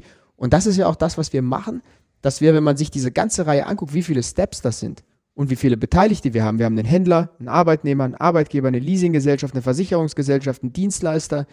So viele sind involviert und das, was wir machen, ist, wir führen das alles zusammen und geben jedem nur so wenig zu tun, wie irgendwie möglich. Ne? Dass also nicht jetzt jeder in jedem Step da involviert ist, sondern du bist nur dann involviert, wenn wir dich wirklich brauchen als Händler oder als Arbeitnehmer oder als Arbeitgeber. Und dann freuen sich alle, dass er nicht so viel ist. Der Arbeitnehmer hat die meiste Arbeit. Genau. Das sind die Roten. 4-mal Rot sehe ich, 3-mal Grün. Das ist der Bikeleasing Service. Genau. Wir als Fachhändler sind nur 2-mal Grau. Und die Upsa, irgendwas ist hier umgefallen im Hintergrund. Hat gerade geknallt, ist wahrscheinlich gar nicht in den Mikros angekommen, aber wir haben uns erschrocken. Weil da die Werkstatt ist, ist wahrscheinlich gerade ein Reifen explodiert. Das kann sein. Nee, falls ihr es nicht im Mikro gehört habt, jetzt gerade so ein bisschen laut gebommert. Und die Personalabteilung hat nur 2-mal. Also der Arbeitnehmer hat die meiste Arbeit, weil er natürlich das Fahrrad aussuchen muss und so weiter, Fahrrad abholen muss.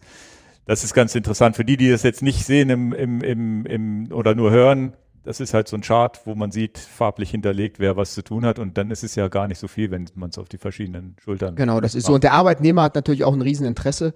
Deswegen hat er hier an dieser Stelle ein bisschen mehr zu tun. Wobei es eigentlich auch nicht mehr ist als in der Praxis, wenn er normalerweise zu euch ein Fahrrad, das Einzige, was er macht, er registriert sich vorher. Das Fahrrad aussuchen ist beim Kauf dasselbe. Das Fahrrad abholen ist beim Kauf der gleiche Prozess. Der hat kaum was mehr zu tun. Und für euch als Händler ist es eigentlich auch kaum was mehr. Beratung ist alles identisch. Ihr müsst auch nachher uns eine Rechnung, würde auch der Kunde kriegen. Also auch da ist nicht viel mehr Aufwand.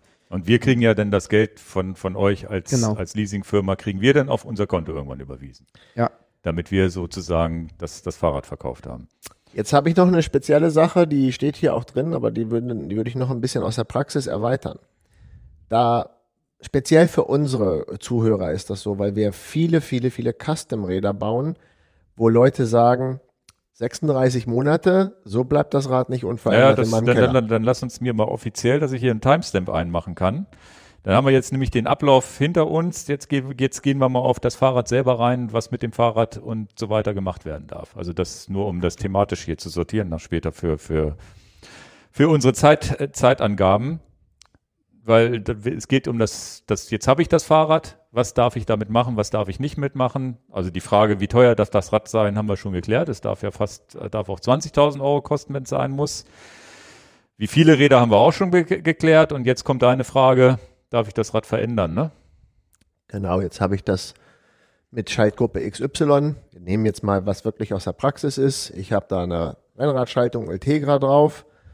Mensch, bin ich jetzt gar nicht mehr so glücklich mit. Ich würde vielleicht gerne eher eine leichtere, gravel-lastigere Schaltung haben.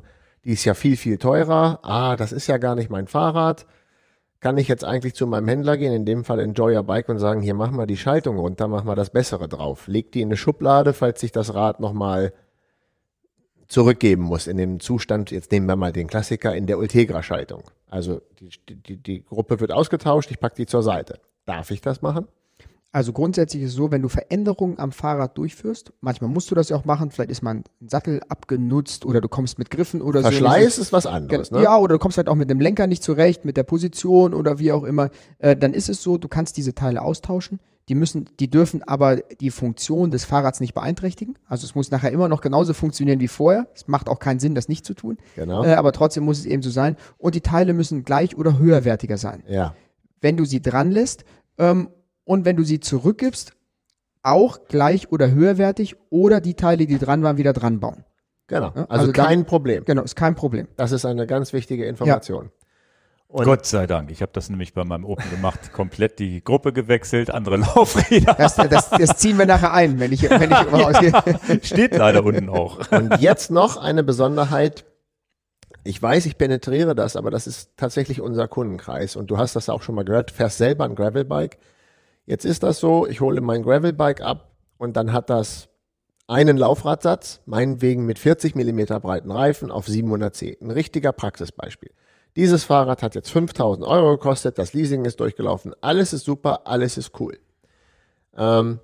Ich habe ja, dann eigentlich ist es ja die Frage im Vorfeld auch, jetzt gehe ich da hin und sage, ich brauche jetzt noch so einen Gravel-Laufradsatz mit Mountainbike-Bereifung. Den packe ich jetzt in das Rad rein, das ist dann mein Privateigentum, das kann ich da ohne Probleme machen. Das wäre wie, wenn ich ein Zubehör wie einen Fahrradkorb oder eine Fahrradtasche kaufe. Genau, also das ist wichtig, überhaupt kein Problem. Was man damit beachten muss, ist, dass wenn man das dazu packt, dass man es nachher beim Zurückgeben auch mit zurückgibt.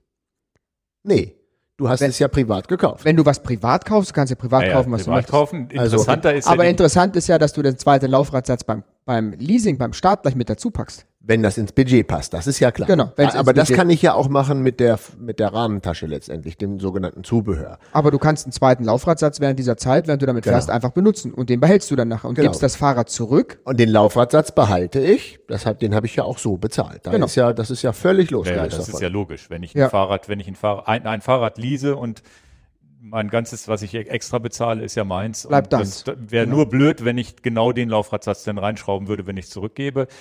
Ich kann aber, wie ist es, wenn ich jetzt, wie ist die Definition von Fahrrad beim Leasing?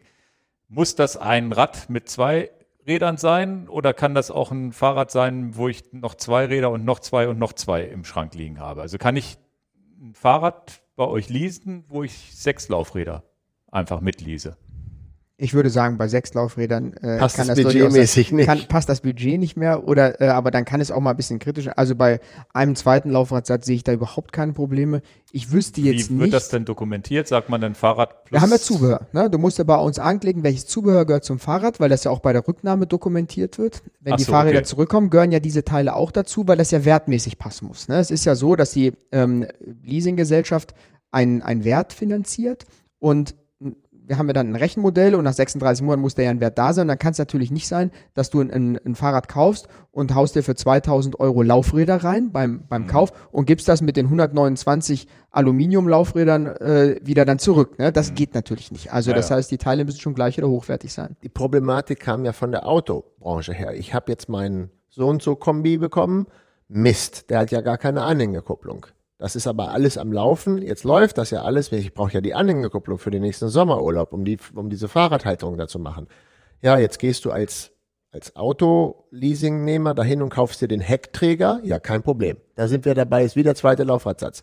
Aber diese Veränderung am Fahrzeug mit der Anhängerkupplung, die ist dir dann untersagt oder eben erlaubt. Na, solange du dann zum Beispiel sagst, das ist erlaubt und du gibst es höherwertig mit der Anhängerkupplung zurück. Schlecht ist, wenn du ein Loch in die Heckstoßstange schnallen musst. Gutes Beispiel. Dann wird es halt kompliziert, ne? Jetzt ist der Laufradsatz offensichtlich, weil du nichts veränderst am Fahrrad. Es bleibt ja der Rahmen, es bleibt ja vielleicht die Kette. Also den kaufe ich nach einem halben Jahr einfach privat Oder ich nehme ihn, so wie ich es verstanden habe, gleich ins Leasing mit rein, denn dann wird es dokumentiert. Rad wird mit 4 Rädern ausgeliefert, genau. und wahrscheinlich mit Marke, sonst wie.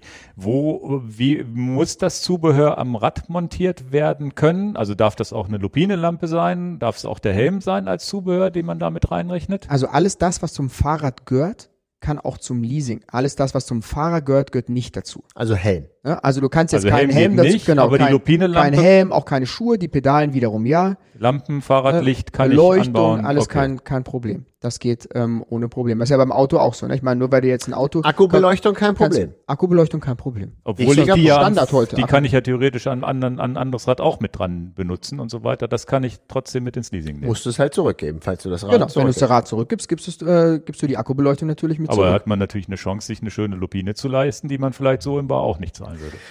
Ja, hatten wir, ne? Kommt immer eins zum anderen, dass ich sage, ach, das packe ich da noch mit rein. Klar. Lohnt sich ja, ne? Mhm. Spannend. Das wusste ich auch noch gar nicht. Okay. Dann hat man wenigstens vernünftiges Licht. Ja, das kommt ja allen zugute. Ja, das kommt noch dazu, genau. Also verändern. Ja, aber ist ja beim Autoleasing genau das Gleiche. Eigentlich ja, klar, aber auch beim Auto. Du kannst ja beim Auto jetzt nicht die Lederjacke von Porsche dazu leasen. Ne? Nein, aber das gute Licht als Upgrade ist ja...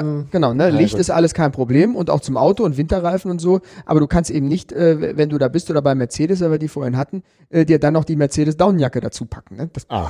Es gibt Mercedes-Downjacken. Keine Ahnung, weiß ich nicht. Ich vermute, dass die auch bei Audi Cabriolets gibt es Audi-Brillen. So, Audi Sonnenbrillen. So, bei Porsche gibt es auch. Das geht halt nicht. Back zum Fahrrad. Naja, dann gibt es eine Frage, die hast du im Vorfeld uns hier im Vorgespräch schon gesagt, dass ja Leute auch mal fragen, ja für so eine Leasingrate bekomme ich ja schon fast ein Auto. Was sagst du denn solchen Leuten? Aber das hören wir gerne in unseren YouTube-Kommentaren auch, dass ja das Rad, was wir vorstellen, so viel kostet wie ein Kleinwagen. Genau, das sind total Praxisbeispiele und im Moment ist das ja präsenter denn je, weil wir im Autobereich durch die E-Mobilitätsförderung ganz kleine Leasingraten teilweise bei den Autos haben, weil da subventioniert wird und so. Mhm. Da muss man einsteigen, nämlich bei dem, was will man eigentlich erreichen. Wenn ich ein Auto lease heute, dann will ich 36 Monate oder 24 Monate möglichst günstig fahren. Und die Hersteller gehen hin und machen die Raten so günstig wie nur irgendwie möglich. Dann darfst du dann noch 5000 Kilometer fahren, weil sie da im Wettbewerb stehen. Denn das Ziel ist es immer, das Auto zurückzugeben. Da ist nie eine Übernahme das Ziel. Mhm. Sondern das geht zurück. Und dann hast du immer, das ist nämlich das, warum die Fuhrparkmanager bei uns immer so ein bisschen bedröppelt gucken, weil sie Angst davor haben, dass am Ende der Laufzeit mit jedem hier über den Restwert diskutiert wird. Und dann hast du immer das Problem, oh, hier ist ein Kratzer dann, 300 Euro, hier da ist ein Spiegel. Da holen sie sich das Geld dann nämlich wieder. Da holen sie sich dann Geld wieder. Und bei uns ist es ja eigentlich ein anderes Modell. Bei uns ist es ja so, dass wir eine Leasingrate haben, die so hoch ist, dass wir niemals in ein Restwertrisiko fallen, dass wir kein Risiko aufbauen für den Mitarbeiter, dass der am Ende noch was drauf bezahlen muss, sondern dass wir eigentlich ein Modell haben, wo wir zu jeder Zeit sagen können, Arbeitgeber und Arbeitnehmer haben kein Restwertrisiko. Mhm. Weil wir eben auf diese 10% runtergehen im Restwert. Das ist halt das, was das Leasing gut, sage ich mal, am Ende noch mindestens wert sein muss. Das erreichen wir eigentlich immer. Und deswegen ist die Leasingrate so hoch während der Laufzeit, auch mit dem Vorteil, dass natürlich ein Großteil des Fahrrads eben über die Bruttoentgeltumwandlung dann umgewandelt wird. Und wenn er das Fahrrad dann zurückgibt, hat er nicht das Risiko, dass er irgendwie noch was nachzahlen muss. Und wenn er es übernimmt, hat er den Vorteil von einem kleinen Übernahmepreis. Okay. Die Versicherung haben wir schon angesprochen, dass es so eine Vollkaskoversicherung immer mit dabei sein muss auch. Was passiert denn jetzt, wenn das Rad wirklich kaputt geht? Habe ich dann die Chance, gleich ein neues zu bekommen? Oder zahlt ihr die Reparatur? Und dann noch mit dem ganz großen Punkt, jetzt habe ich einen Totalschaden an meinem Rad, ist ein Auto drüber gebrettert, ich kriege aber gar kein neues, weil ja irgendwie Liefersituationen, kein gleichwertiges E-Bike beim Händler zu bekommen und so weiter. Gibt es da noch Unwägbarkeiten oder wie wird sowas gelöst? Wie ist der Restwert zu berechnen? Mache ich da vielleicht einen Verlust mit, wenn das Rad jetzt nach einem Monat fährt, hat das schon einen Schaden und so beim Unfall, Auto kennt man es ja auch, dann ist es sofort, da gibt es ja so eine GAP-Unterdeckungsgeschichte, damit man nicht sofort pleite ist, weil das Auto in der ersten Woche kaputt gefahren wird. Was ist das für eine Abkürzung? GAP? Haben wir auch, GAP. Das ist eine Gap-Abdeckung. Okay. Das ist dafür da, dass du zum Beispiel im ersten Monat, wenn der Nutzer sich heute hier ein Fahrrad abholt für 5.000 Euro und das Fahrrad wird morgen geklaut oder er fällt damit morgen hin, ist Totalschaden. dann ist der Schaden höher als 5.000 €. Weil wir Versicherungsprämien für ihn abgeschlossen haben, weil wir bei euch für 5.000 € das Fahrrad gekauft haben, weil wir bei der Leasing Gebühren angestoßen haben. Ich verstehe. Ne? Und damit eben das gedeckelt wird, haben wir eine Gap-Versicherung. Das heißt, der Schaden wird immer übernommen. Es bleibt kein Risiko beim Leasingnehmer, beim Arbeitgeber irgendwie hängen. Ne? Also das kann da schon mal nicht passieren. Aber ganz wichtig, klar, mit der Vollkaskoversicherung, die wir integriert haben, deckst du eigentlich all das ab, was du morgens noch nicht weißt, was passiert. Also, und vor allem, es geht in der Regel um die eigenverschuldeten Sachen. Wenn dich ein Auto umfährt, dann haben wir ja einen Haftpflicht, dann haben wir ja jemand anderen mit drin. Ja. Ne? Aber wenn du den Akku fallen lässt, wenn du mit dem Fahrrad vor den Baum knetterst, weil du im Deister schon nicht mehr gucken konntest, kann ja mal passieren. Wenn du eben solche Sachen hast, also das Fahrrad geht kaputt aus Dingen, die du morgens eben noch nicht weißt, wenn irgendwas passiert ist, dann ist das immer versichert. Und dann kriegst du das immer ohne Selbstbeteiligung total ersetzt. Kein Problem. Und dann haben wir den zweiten Baustein, das ist Verschleiß. Das heißt, du weißt ja, es passieren ja bestimmte Dinge. Wir haben das bewusst nicht mit integriert, weil es eben viele Leute gibt, die sagen, ich repariere selber, ich schraube gerne selber, ich will lieber mir einen Reifen günstig irgendwo besorgen und mal einen neuen ausprobieren. Deswegen haben wir den Baustein nicht immer mit drin. Aber du kannst eben, wenn du willst, Verschleiß mit dazu buchen und dann kannst du auch Verschleißteile jedes Jahr auch abwickeln. Okay. Und dann kommt immer das große Thema Totalschaden und Diebstahl. Was ist denn jetzt, wird mir das Fahrrad geklaut? Da kommen wir noch zu. Aber da ist ja jetzt auch ein wichtiger Punkt. Ich habe 35 Monate das Rad bezahlt und am 36. wurde es mir geklaut und habe mich schon so gefreut, für 18% so ein günstiges Rad zu kriegen. Würde ich ja nicht gebraucht, auf dem Markt kostet es das Doppelte, ne, meistens wahrscheinlich. Was gibt es da für eine Lösung? Ist das denn einfach Shit Happens oder... War es tatsächlich bis vor kurzem, weil es auch im Grunde im Autobereich oder so auch überall gleich ist. Ne? Also wenn du, also Fakt ist einfach, wir sind der Auffassung, dass es Leasing und steuerrechtlich das Leasing beendet werden muss. Also für unsere Auffassung kannst du nicht nach 35 Monaten in diesen bestehenden Vertrag ein neues Fahrrad reinpacken. Gerade mit der Situation, die du hast, das Rad ist 35 Monate alt, gibt es das Modell noch? Ja, gibt es noch genau das? Gibt es das in der Größe? Ist das gerade verfügbar? Was mache ich, wenn das 300 € teurer ist? Was mache ich, wenn es ein bisschen günstiger ist? Wie verhält man sich da? Und deswegen sind wir kein Freund von Totalersatz in den gleichen Leasingvertrag. Das gibt es im Autobereich auch nicht. Sondern bei uns ist es so, dass wir aber eine Entschädigung haben für den Nutzer. Okay. Das heißt, das ist aber neu jetzt. Das ist neu, das haben wir jetzt seit, muss ich selber überlegen, ich glaube seit 1.11. oder seit 1.10. Also jetzt ganz neu. Ganz neu. Seit 2 Monaten. Gilt aber für alle Fahrräder, die wir im Bestand haben. Also Verbesserungen in den Versicherungsleistungen haben wir für alle Fahrräder, also sechsstellig Fahrräder, die auf der Straße sind. Auch wenn ich vor 2 Jahren geleast habe. Auch bei deinem, da haben wir es gerade wieder, ja. Auch bei deinem Fahrrad, das ist jetzt eben so versichert. Ja. Und was machen wir? Wir wissen ja, wir haben uns vorhin die Modelle angeguckt und wir wissen eigentlich, dass der Nutzer ungefähr 50% der Netto-Leasing-Rate ja im Monat als Kosten hat. Bisschen mehr, vielleicht 60%. Ne, weil die meisten Arbeitgeber sagen, wir wandeln die Netto-Leasing-Rate beim Mitarbeiter um. Dann hat er 60% an Kosten ungefähr im Monat. Und das ist das, was er ja an Belastung über die Laufzeit hat. Und wenn das Fahrrad weg ist, sagen wir mal im 10. Monat, um mal einfach zu rechnen, und er hat 100 € Netto-Leasingrate gehabt, dann erstatten wir 50% der Netto-Leasingrate 10 Monate lang, sind 500 € und die bekommt er in sein Nutzerkonto bei uns als Gutschrift. Wenn er ein neues Fahrrad liest. Und wenn er sich ein neues Fahrrad abholt, kommt hierher, holt sich ein neues Fahrrad ab und ihr gebt als Kaufpreis 5.000 ein, dann wird eben nicht 5.000 € als Grundkalkulation fürs Leasing genutzt, sondern 4.500. Okay. Und damit sind wir steuerrechtlich konform, leasingerlasskonform und wir haben den großen Vorteil, dass der Nutzer im Grunde das, was er ein bisschen angespart hat, wenn du so willst, hat er wieder als Rabatt für sein Neues mit dem großen Vorteil, egal was für eins. Der muss nicht genau das gleiche Rad, gleiche Größe, Rad aussuchen. Sondern ja, aber ich würde schon sagen, da das eine wichtige Info ist für die Leute, nochmal klar zu machen, in diesen 36 Monaten ist es noch nicht dein Fahrrad, es kann dir geklaut sein und das natürlich so eine kleine, ich würde jetzt mal in meiner Plattensprache sagen, Altlast aus Autoleasing, der Gesetzgeber gesagt hat, ja, dann ist das Rad halt weg. Da ist ja dieser Prozess des Übernehmens des Autos oder des Fahrrades nicht zielführend, das ist ja gut erklärt, dass man aber das den Leuten auch nochmal klar macht, dass das auch ein wichtiger Punkt ist, über den sie nachdenken müssen. Ne? Das ist so, da musst du halt... Gut, aber dann war es bisher schon wirklich Worst Case, mir wird das Rad gekauft, ich habe schon viel abbezahlt und muss dann wieder von vorne anfangen. Genau. Jetzt, so wie es jetzt ist, ist es ja wirklich gut gelöst und auch für euch wahrscheinlich finanziell dahingehend zu stemmen, weil ihr ja einen Folgevertrag kriegt. Genau, na, also das muss man auch ganz klar sagen, wir nehmen im Grunde alle Erträge und noch ein bisschen mehr aus dem Folgevertrag und packen die und lösen damit das Problem, wenn du so willst. Nur oder richtig die Worst Case für euch werden, aber es steckt wahrscheinlich auch eine Versicherung dahinter, wo die sowas mathematisch berechnet, dass es sich leisten, dass man sich leisten kann. Worst Case wäre natürlich tatsächlich der 35. Monat, ne? Das ist so. Ja. Okay. Aber also nicht schön anschließen, wenn das Rad schon mal 2,5 Jahre bezahlt ist. Und auch bitte nicht über einem Zaun, wo man das Schloss nach oben abheben kann. Ja. Also wir haben die wildesten Fälle, ne? Das ist wobei ich das zumindest in unserer Klientel oder so ticke ich ja selber auch, das wäre der Worst Case für mich, wenn jetzt mein altes Open Upper geklaut wird, was eingestellt ist, was so optimiert ist, auf perfekt eingestellt ist. Es gibt ja nichts Schlimmeres, als von vorne anfangen zu müssen, das ist so. Selbst wenn du die Kohle flüssig hast. Aber das ist ja alles auch anstrengend und finde erstmal wieder ein schönes Rad. Und ich behaupte auch, dass die meisten Radfahrer hinter dem Rad mehr hinterher trauern als hinter dem Auto, ne? Ja. Weil da irgendwie doch schon eine andere Bindung ist, ja.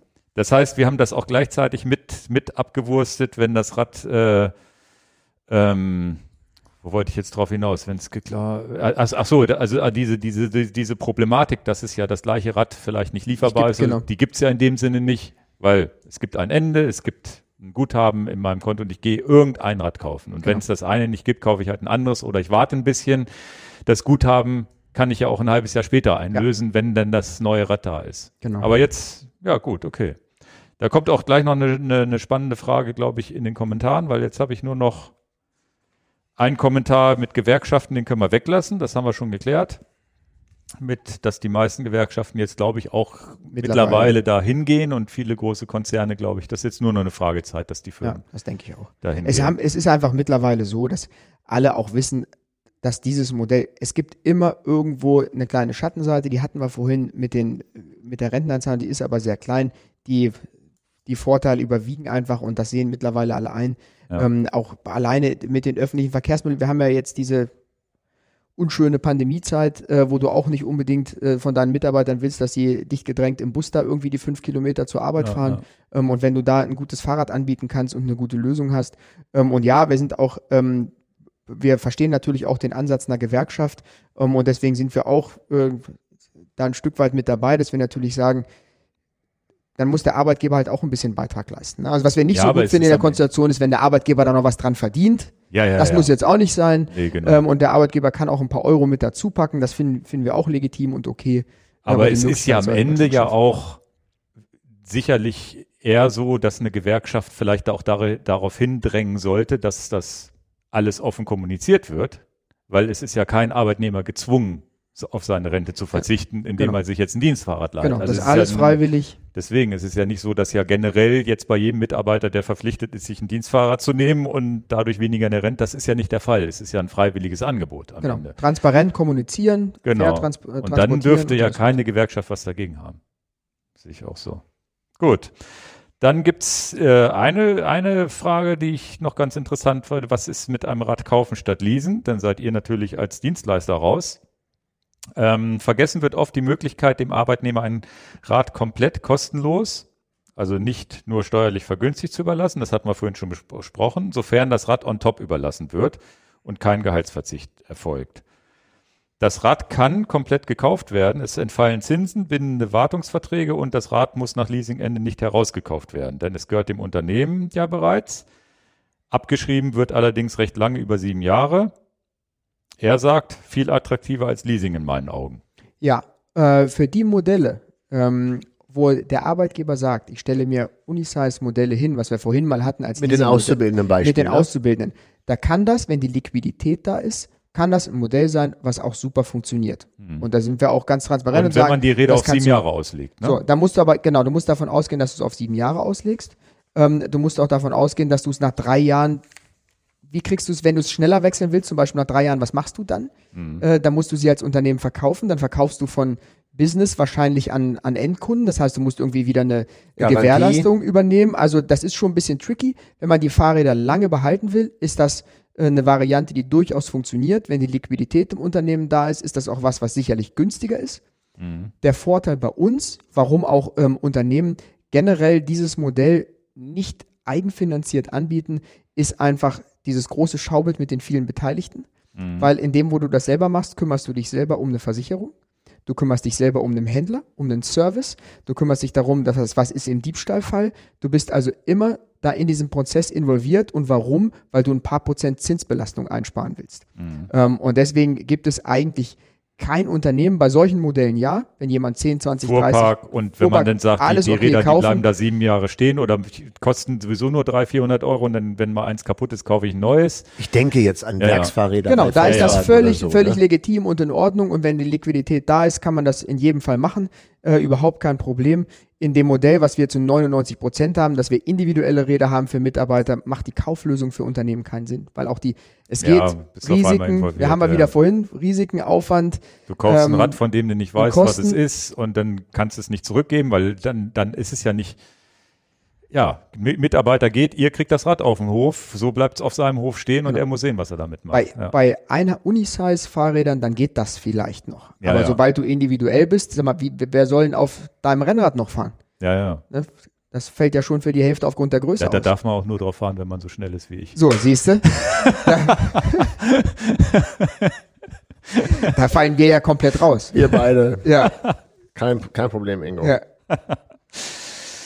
Nee, interessant, ja. Aber es ist eine Lösung, okay. Das war nämlich auch so. Das ist ja aber im Grunde beim Auto genauso. Kaufe ich das Auto oder lease ich es? Leasen, sofort abgeschrieben, nicht über diese 5 Jahre sind es, glaube ich, beim Auto. Und das ist tatsächlich eine Gratwanderung bei uns im Unternehmen auch unterschiedlich. Also ich habe zu 80% leasen wir einfach nur, weil es viel, viel einfacher ist.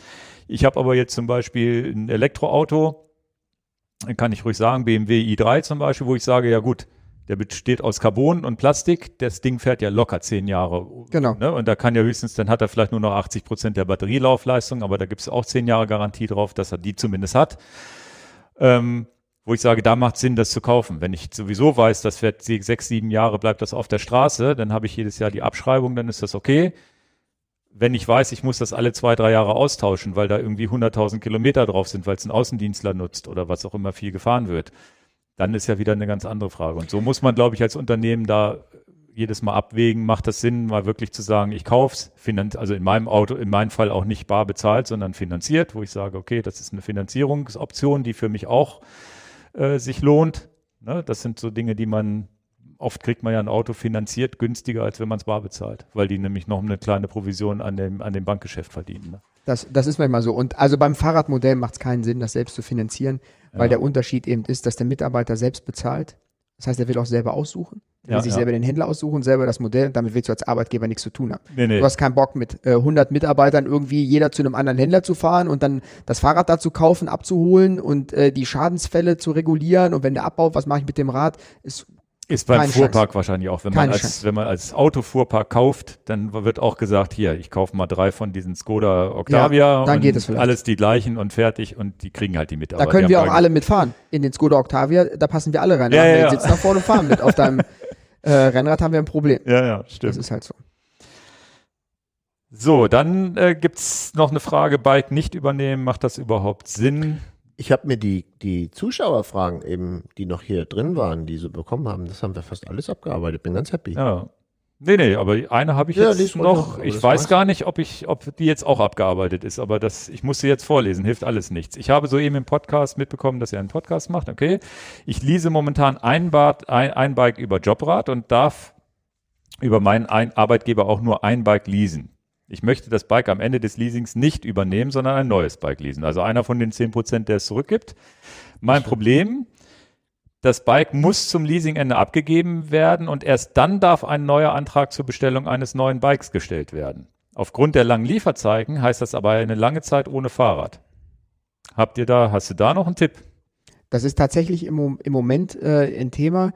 Bei uns ist das auch so, also wir können mit dem Bestellprozess schon ein bisschen früher anfangen bei uns, aber das ist immer wieder und das trifft natürlich auch die ganze Branche und da hilft eigentlich nur der gute Draht zum Fachhändler. Also da kannst du nur zu deinem Händler gehen und sagen, ich muss jetzt hier vertragsmäßig halt so lange drin bleiben, kannst du es bitte schon bestellen, ich mache das dann, wenn ich soweit bin, auch wenn die Bestätigung noch nicht da ist. Weil eine andere Lösung gibt es da jetzt tatsächlich nicht. Ich meine, ich habe ihm auch eine Mail geschrieben, habe gesagt, naja, wenn du jetzt mein Kunde wärst und du hast schon ein Rad von uns und ich weiß, wer dein Arbeitgeber ist und ich habe nicht das Gefühl, dass du keine Bestätigung gibst, würde ich sagen, na gut, wir bestellen gemeinsam das Rad, dass es zum Stichtag da ist. Der kann ja auch ganz der kann ja auch eine Anzahlung machen. Oder er zahlt ganz normal eine Anzahlung. Das wollte ich gerade fragen. Ist denn der komplett rechtlich, auch steuerlich rechtliche Weg nicht so, wenn er sagt, pass mal auf, ich möchte zum, sagen wir das mal, Juni 2022, also ein halbes Jahr von heute gerechnet, ein Fahrrad kaufen, was 5.000 Euro ist, aber ich möchte es jetzt schon in Auftrag geben, weil es zum Beispiel custom gebaut wird, weil ich die Lieferzeiten kenne und könnte die Firma Enjoy Your Bike dann sagen, du pass mal auf, klar, wir starten den Prozess, Rahmen wird lackiert oder Rad wird bestellt oder was dann wir machen, aber ich hätte ganz gerne eine Sicherheit von dir. Ich erstelle dir eine Rechnung von 1.000 Euro inklusive 19% Mehrwertsteuer, also 1.190 Euro. Alles ist rechtens, das ist deine Anzahlung für dieses Fahrrad. Okay, du holst dieses Fahrrad im Juni 2022 nicht ab, sondern du machst den Leasingvertrag. Ich storniere diese Rechnung wieder, dann ist es steuerlich doch auch clean. Ja, er kriegt so, genau so geht's. Euro wieder und wir dann kriegen ist es doch alle, ja. Wir haben dem Staat keinen Schaden zugefügt, wir haben auch erstmal diese 19% Mehrwertsteuer auch wirklich abgegeben, die wir eingenommen haben für die Anzahlung. Genau. Und dann wird das wieder revidiert ein halbes Jahr später, weil dann es zum Leasing kommt. Wir müssten dann dem Kunden nur erklären, hey, aber das Rad ist gebaut, wenn du das mit dem Leasing, warum auch immer. Dann ist die Anzahlung weg. Ist die Anzahlung weg oder du musst halt dann musst es kaufen. Genau. Und so sind alle auf der sicheren Seite. Der Kunde ist auf der sicheren Seite, dass er sein Rad bekommt. Ihr gebt ihm die Option, quasi dann vom Privatkauf zurückzutreten und nachher in das Leasing zu switchen. Es läuft dann nochmal weiter und das ist eigentlich die beste Variante. Aber deswegen sage ich, da hilft nur der Weg zum Händler. Naja, aber Händler, das ist doch jetzt auch der Tipp, wenn jetzt auch hier Händler zuhören und sagen, pass mal auf, da geht der ja auch nicht auf Glatteis steuerlich. Nö, das ist völlig in Ordnung. Mhm. Haben wir es. Die nächste Frage, den nächsten Kommentar braucht man nicht machen. Da sind alles habe ich genau eben alles vorgelesen. Die fand ich jetzt noch ganz gut eben. Ja. Und das aber viele Fragen. Also es kamen auch viel mehr Fragen rein, die ich natürlich jetzt so im allgemeinen Gespräch schon mit reingenommen habe. Oh, fand's richtig gut. Ich glaube, wir haben es jetzt geschafft. Also eigentlich müsste das jetzt so für alle Kunden und alle Händler und alle Arbeitgeber da draußen das Herr Krause. Meister, der Referenz-Podcast sein, wo man eigentlich alles geschnallt haben muss. Haben wir was vergessen, Herr Krause? Ich glaube nicht, und das wollte ich gerade sagen. Und wenn doch, also meine E-Mail ist auch auf der Website. Also dafür sind wir ja da, auch alle Fragen zu beantworten. Wenn irgendjemand was nicht beantwortet bekommen hat, kann er sich natürlich über alle Kanäle an uns wenden. Und wir oder im Discord, wenn du mitfährst, ne? Genau. Die Frage ist, dann setze ich irgendwen anders aufs Rad und ich beantworte die Fragen. Ja. Das merkt ja dann keiner. Müssen wir mal gucken. Man muss dann wenigstens ab und zu mal hecheln. Ja. Moment, ich kann nicht. So tun als ob. Oder so ein Kettengeräusch einspielen. Irgendwie. Was so übrigens, als Hintergrund. Du weißt ja gar nicht, wie witzig das ist. Ich habe jetzt erfahren bei dem letzten Zwift-Rennen, wir schweifen schon wieder ab, aber da waren Leute im Discord-Channel drin, die sind gar nicht am Rennen teilgenommen. Also das ist auch nicht schlecht. Wollten einfach mal hören, was wir da so quatschen. Ja, das kann ich auf jeden Fall machen. Einer konnte... Witzigerweise, einer konnte auch nicht mitfahren, weil er noch keinen Kicker hat oder so. Der hat's gestreamt. Der ist dann, du kannst dich bei Zwift, übrigens eine ganz witzige Sache, wo ich schon überlegt habe, wenn ich die Chance hätte, währenddessen noch einen zweiten Account anzulegen und zu streamen, aber das schaffe ich dann, glaube ich, auch alles nicht multitasking-mäßig. Aber ist ganz witzig, du loggst dich ein bei unserem Rennen, bleibst an der Startlinie einfach stehen, weil du ja keinen Kicker hast, kannst aber dann das Bild streamen, das hat er dann bei uns in den Discord reingestreamt, was ich übrigens erst gemerkt habe, als ich in der Sauna saß. Ich habe es erst gar nicht geschnallt. Ich weiß nicht, ob du uns folgen kannst, worum es gerade geht. Okay. Jedenfalls streamt er dann live mit und er kann dann klicken, welchen Fahrer er gerade beobachtet bei Zwift. Also, okay. Die Schwierigkeit, die du hast, ist, dass du, wenn du jetzt ja zum Beispiel an diesem Zwift-Rennen mit 500, 600 Teilnehmern teilnimmst, dann siehst du ja nur das Feld, was dich umgibt. Angenommen, wir sind in einer Gruppe mit 20 Leuten, dann hast du, aber du siehst die Spitzengruppe nicht und du siehst die Leute, die zum Schluss ins Ziel fahren, nicht.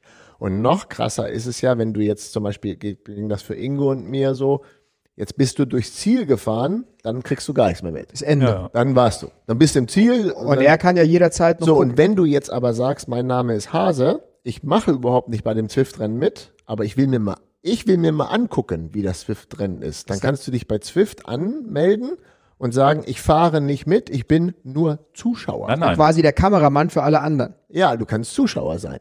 Ich glaube, er ist noch nicht mal Zuschauer. Kannst auch ohne Equipment, du fährst halt nicht. Du fährst einfach nicht los. Und dieses Bild, das ist ja dann vom Ganzen, und dann kannst du ja mal... Sag also wie der Kameramann, ne? Ja, wenn du da mal guckst, ich guck mal aus dem Peloton, ich guck mal von der Spitze und guck mal hin. Die Idee fand ich grandios. Yes, genau, also ich glaube, ich weiß nicht, ob bei so einem Zuschauer-View, ich meine, er ist einfach normal ins Rennen reingegangen und hat dann auf die Namen getippt und hat dann geguckt, wo die sind. Und witzigerweise, wir haben das jetzt wir waren ja die beiden, die am Ende noch da waren, obwohl wir gar nicht mehr gefahren sind, haben aber die letzten begleitet ins Ziel.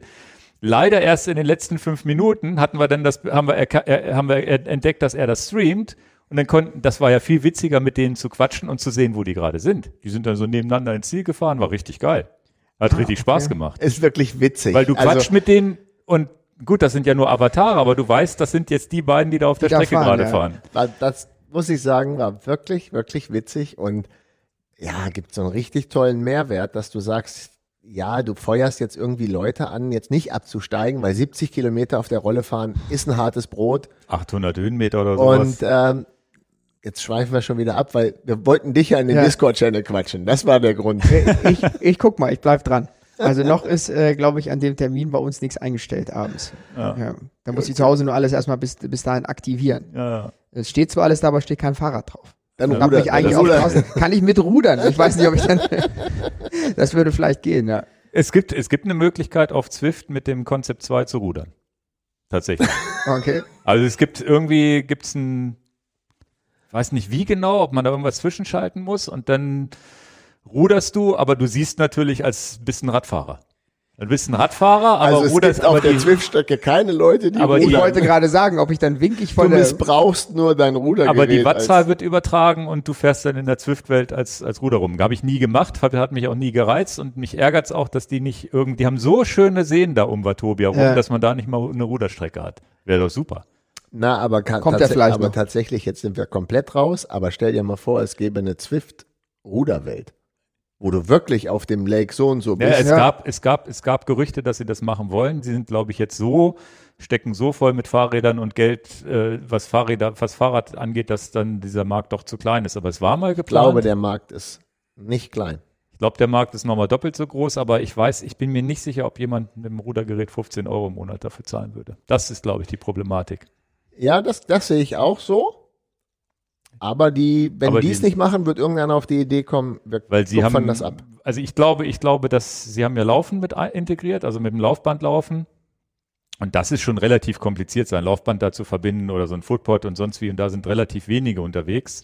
Ich aber glaube, das sind die wenigen, die dann an mir vorbeilaufen. Ja, sie hätten am Ende mehr Ruderer im System als Läufer.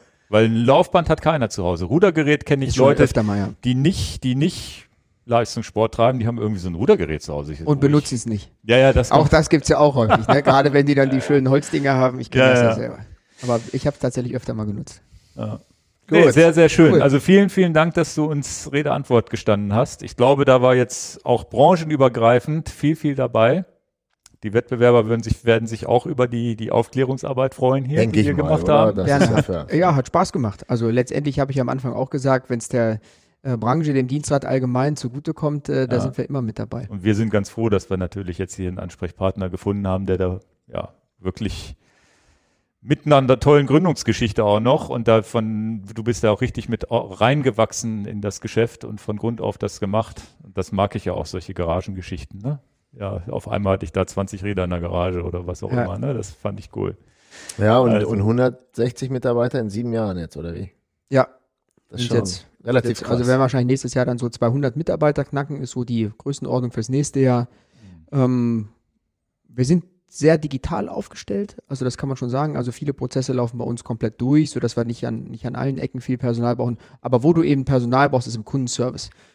Also ich Bei uns ist der Anspruch einfach, dass wenn du anrufst, dass auch wer dran geht und dass der das auch beantworten kann. Und deswegen haben wir unsere Infoteams, das ist eigentlich so ja für uns mit das wichtigste Team, weil die am Frontkampf mit dem Kunden sind. Und da sind wir eigentlich auch ganz, ganz stolz drauf, dass das gut funktioniert. Und die kriegen jetzt in ihrem Memo-Feld, da schicke ich ihnen einen Link zu einem Podcast. Den können sie hören und sie können ihn sehen. Ah, genau, da brauchen die nichts mehr beantworten. Die schicken einfach den Podcast raus, auch nicht schlecht. Ja, also wer weiß, wer weiß. Habt ihr denn einen Hauptsitz oder ist das auch jetzt mittlerweile verteilt mit Homeoffice und verschiedenen Standorten? Also seit heute sind natürlich die meisten wieder im Homeoffice, auch wenn sich alle immer ungern von unserem Standort trennen, weil wir relativ viel auch für die Mitarbeiter immer machen. Aber es ist so, dass wir einen Standort haben in Uslar, da wo ich herkomme. Da haben wir jetzt das neue Bürogebäude gebaut, über das wir gesprochen haben vorhin. Da sind so fürs nächste Jahr ein bisschen mehr als 100 Mitarbeiter eingeplant.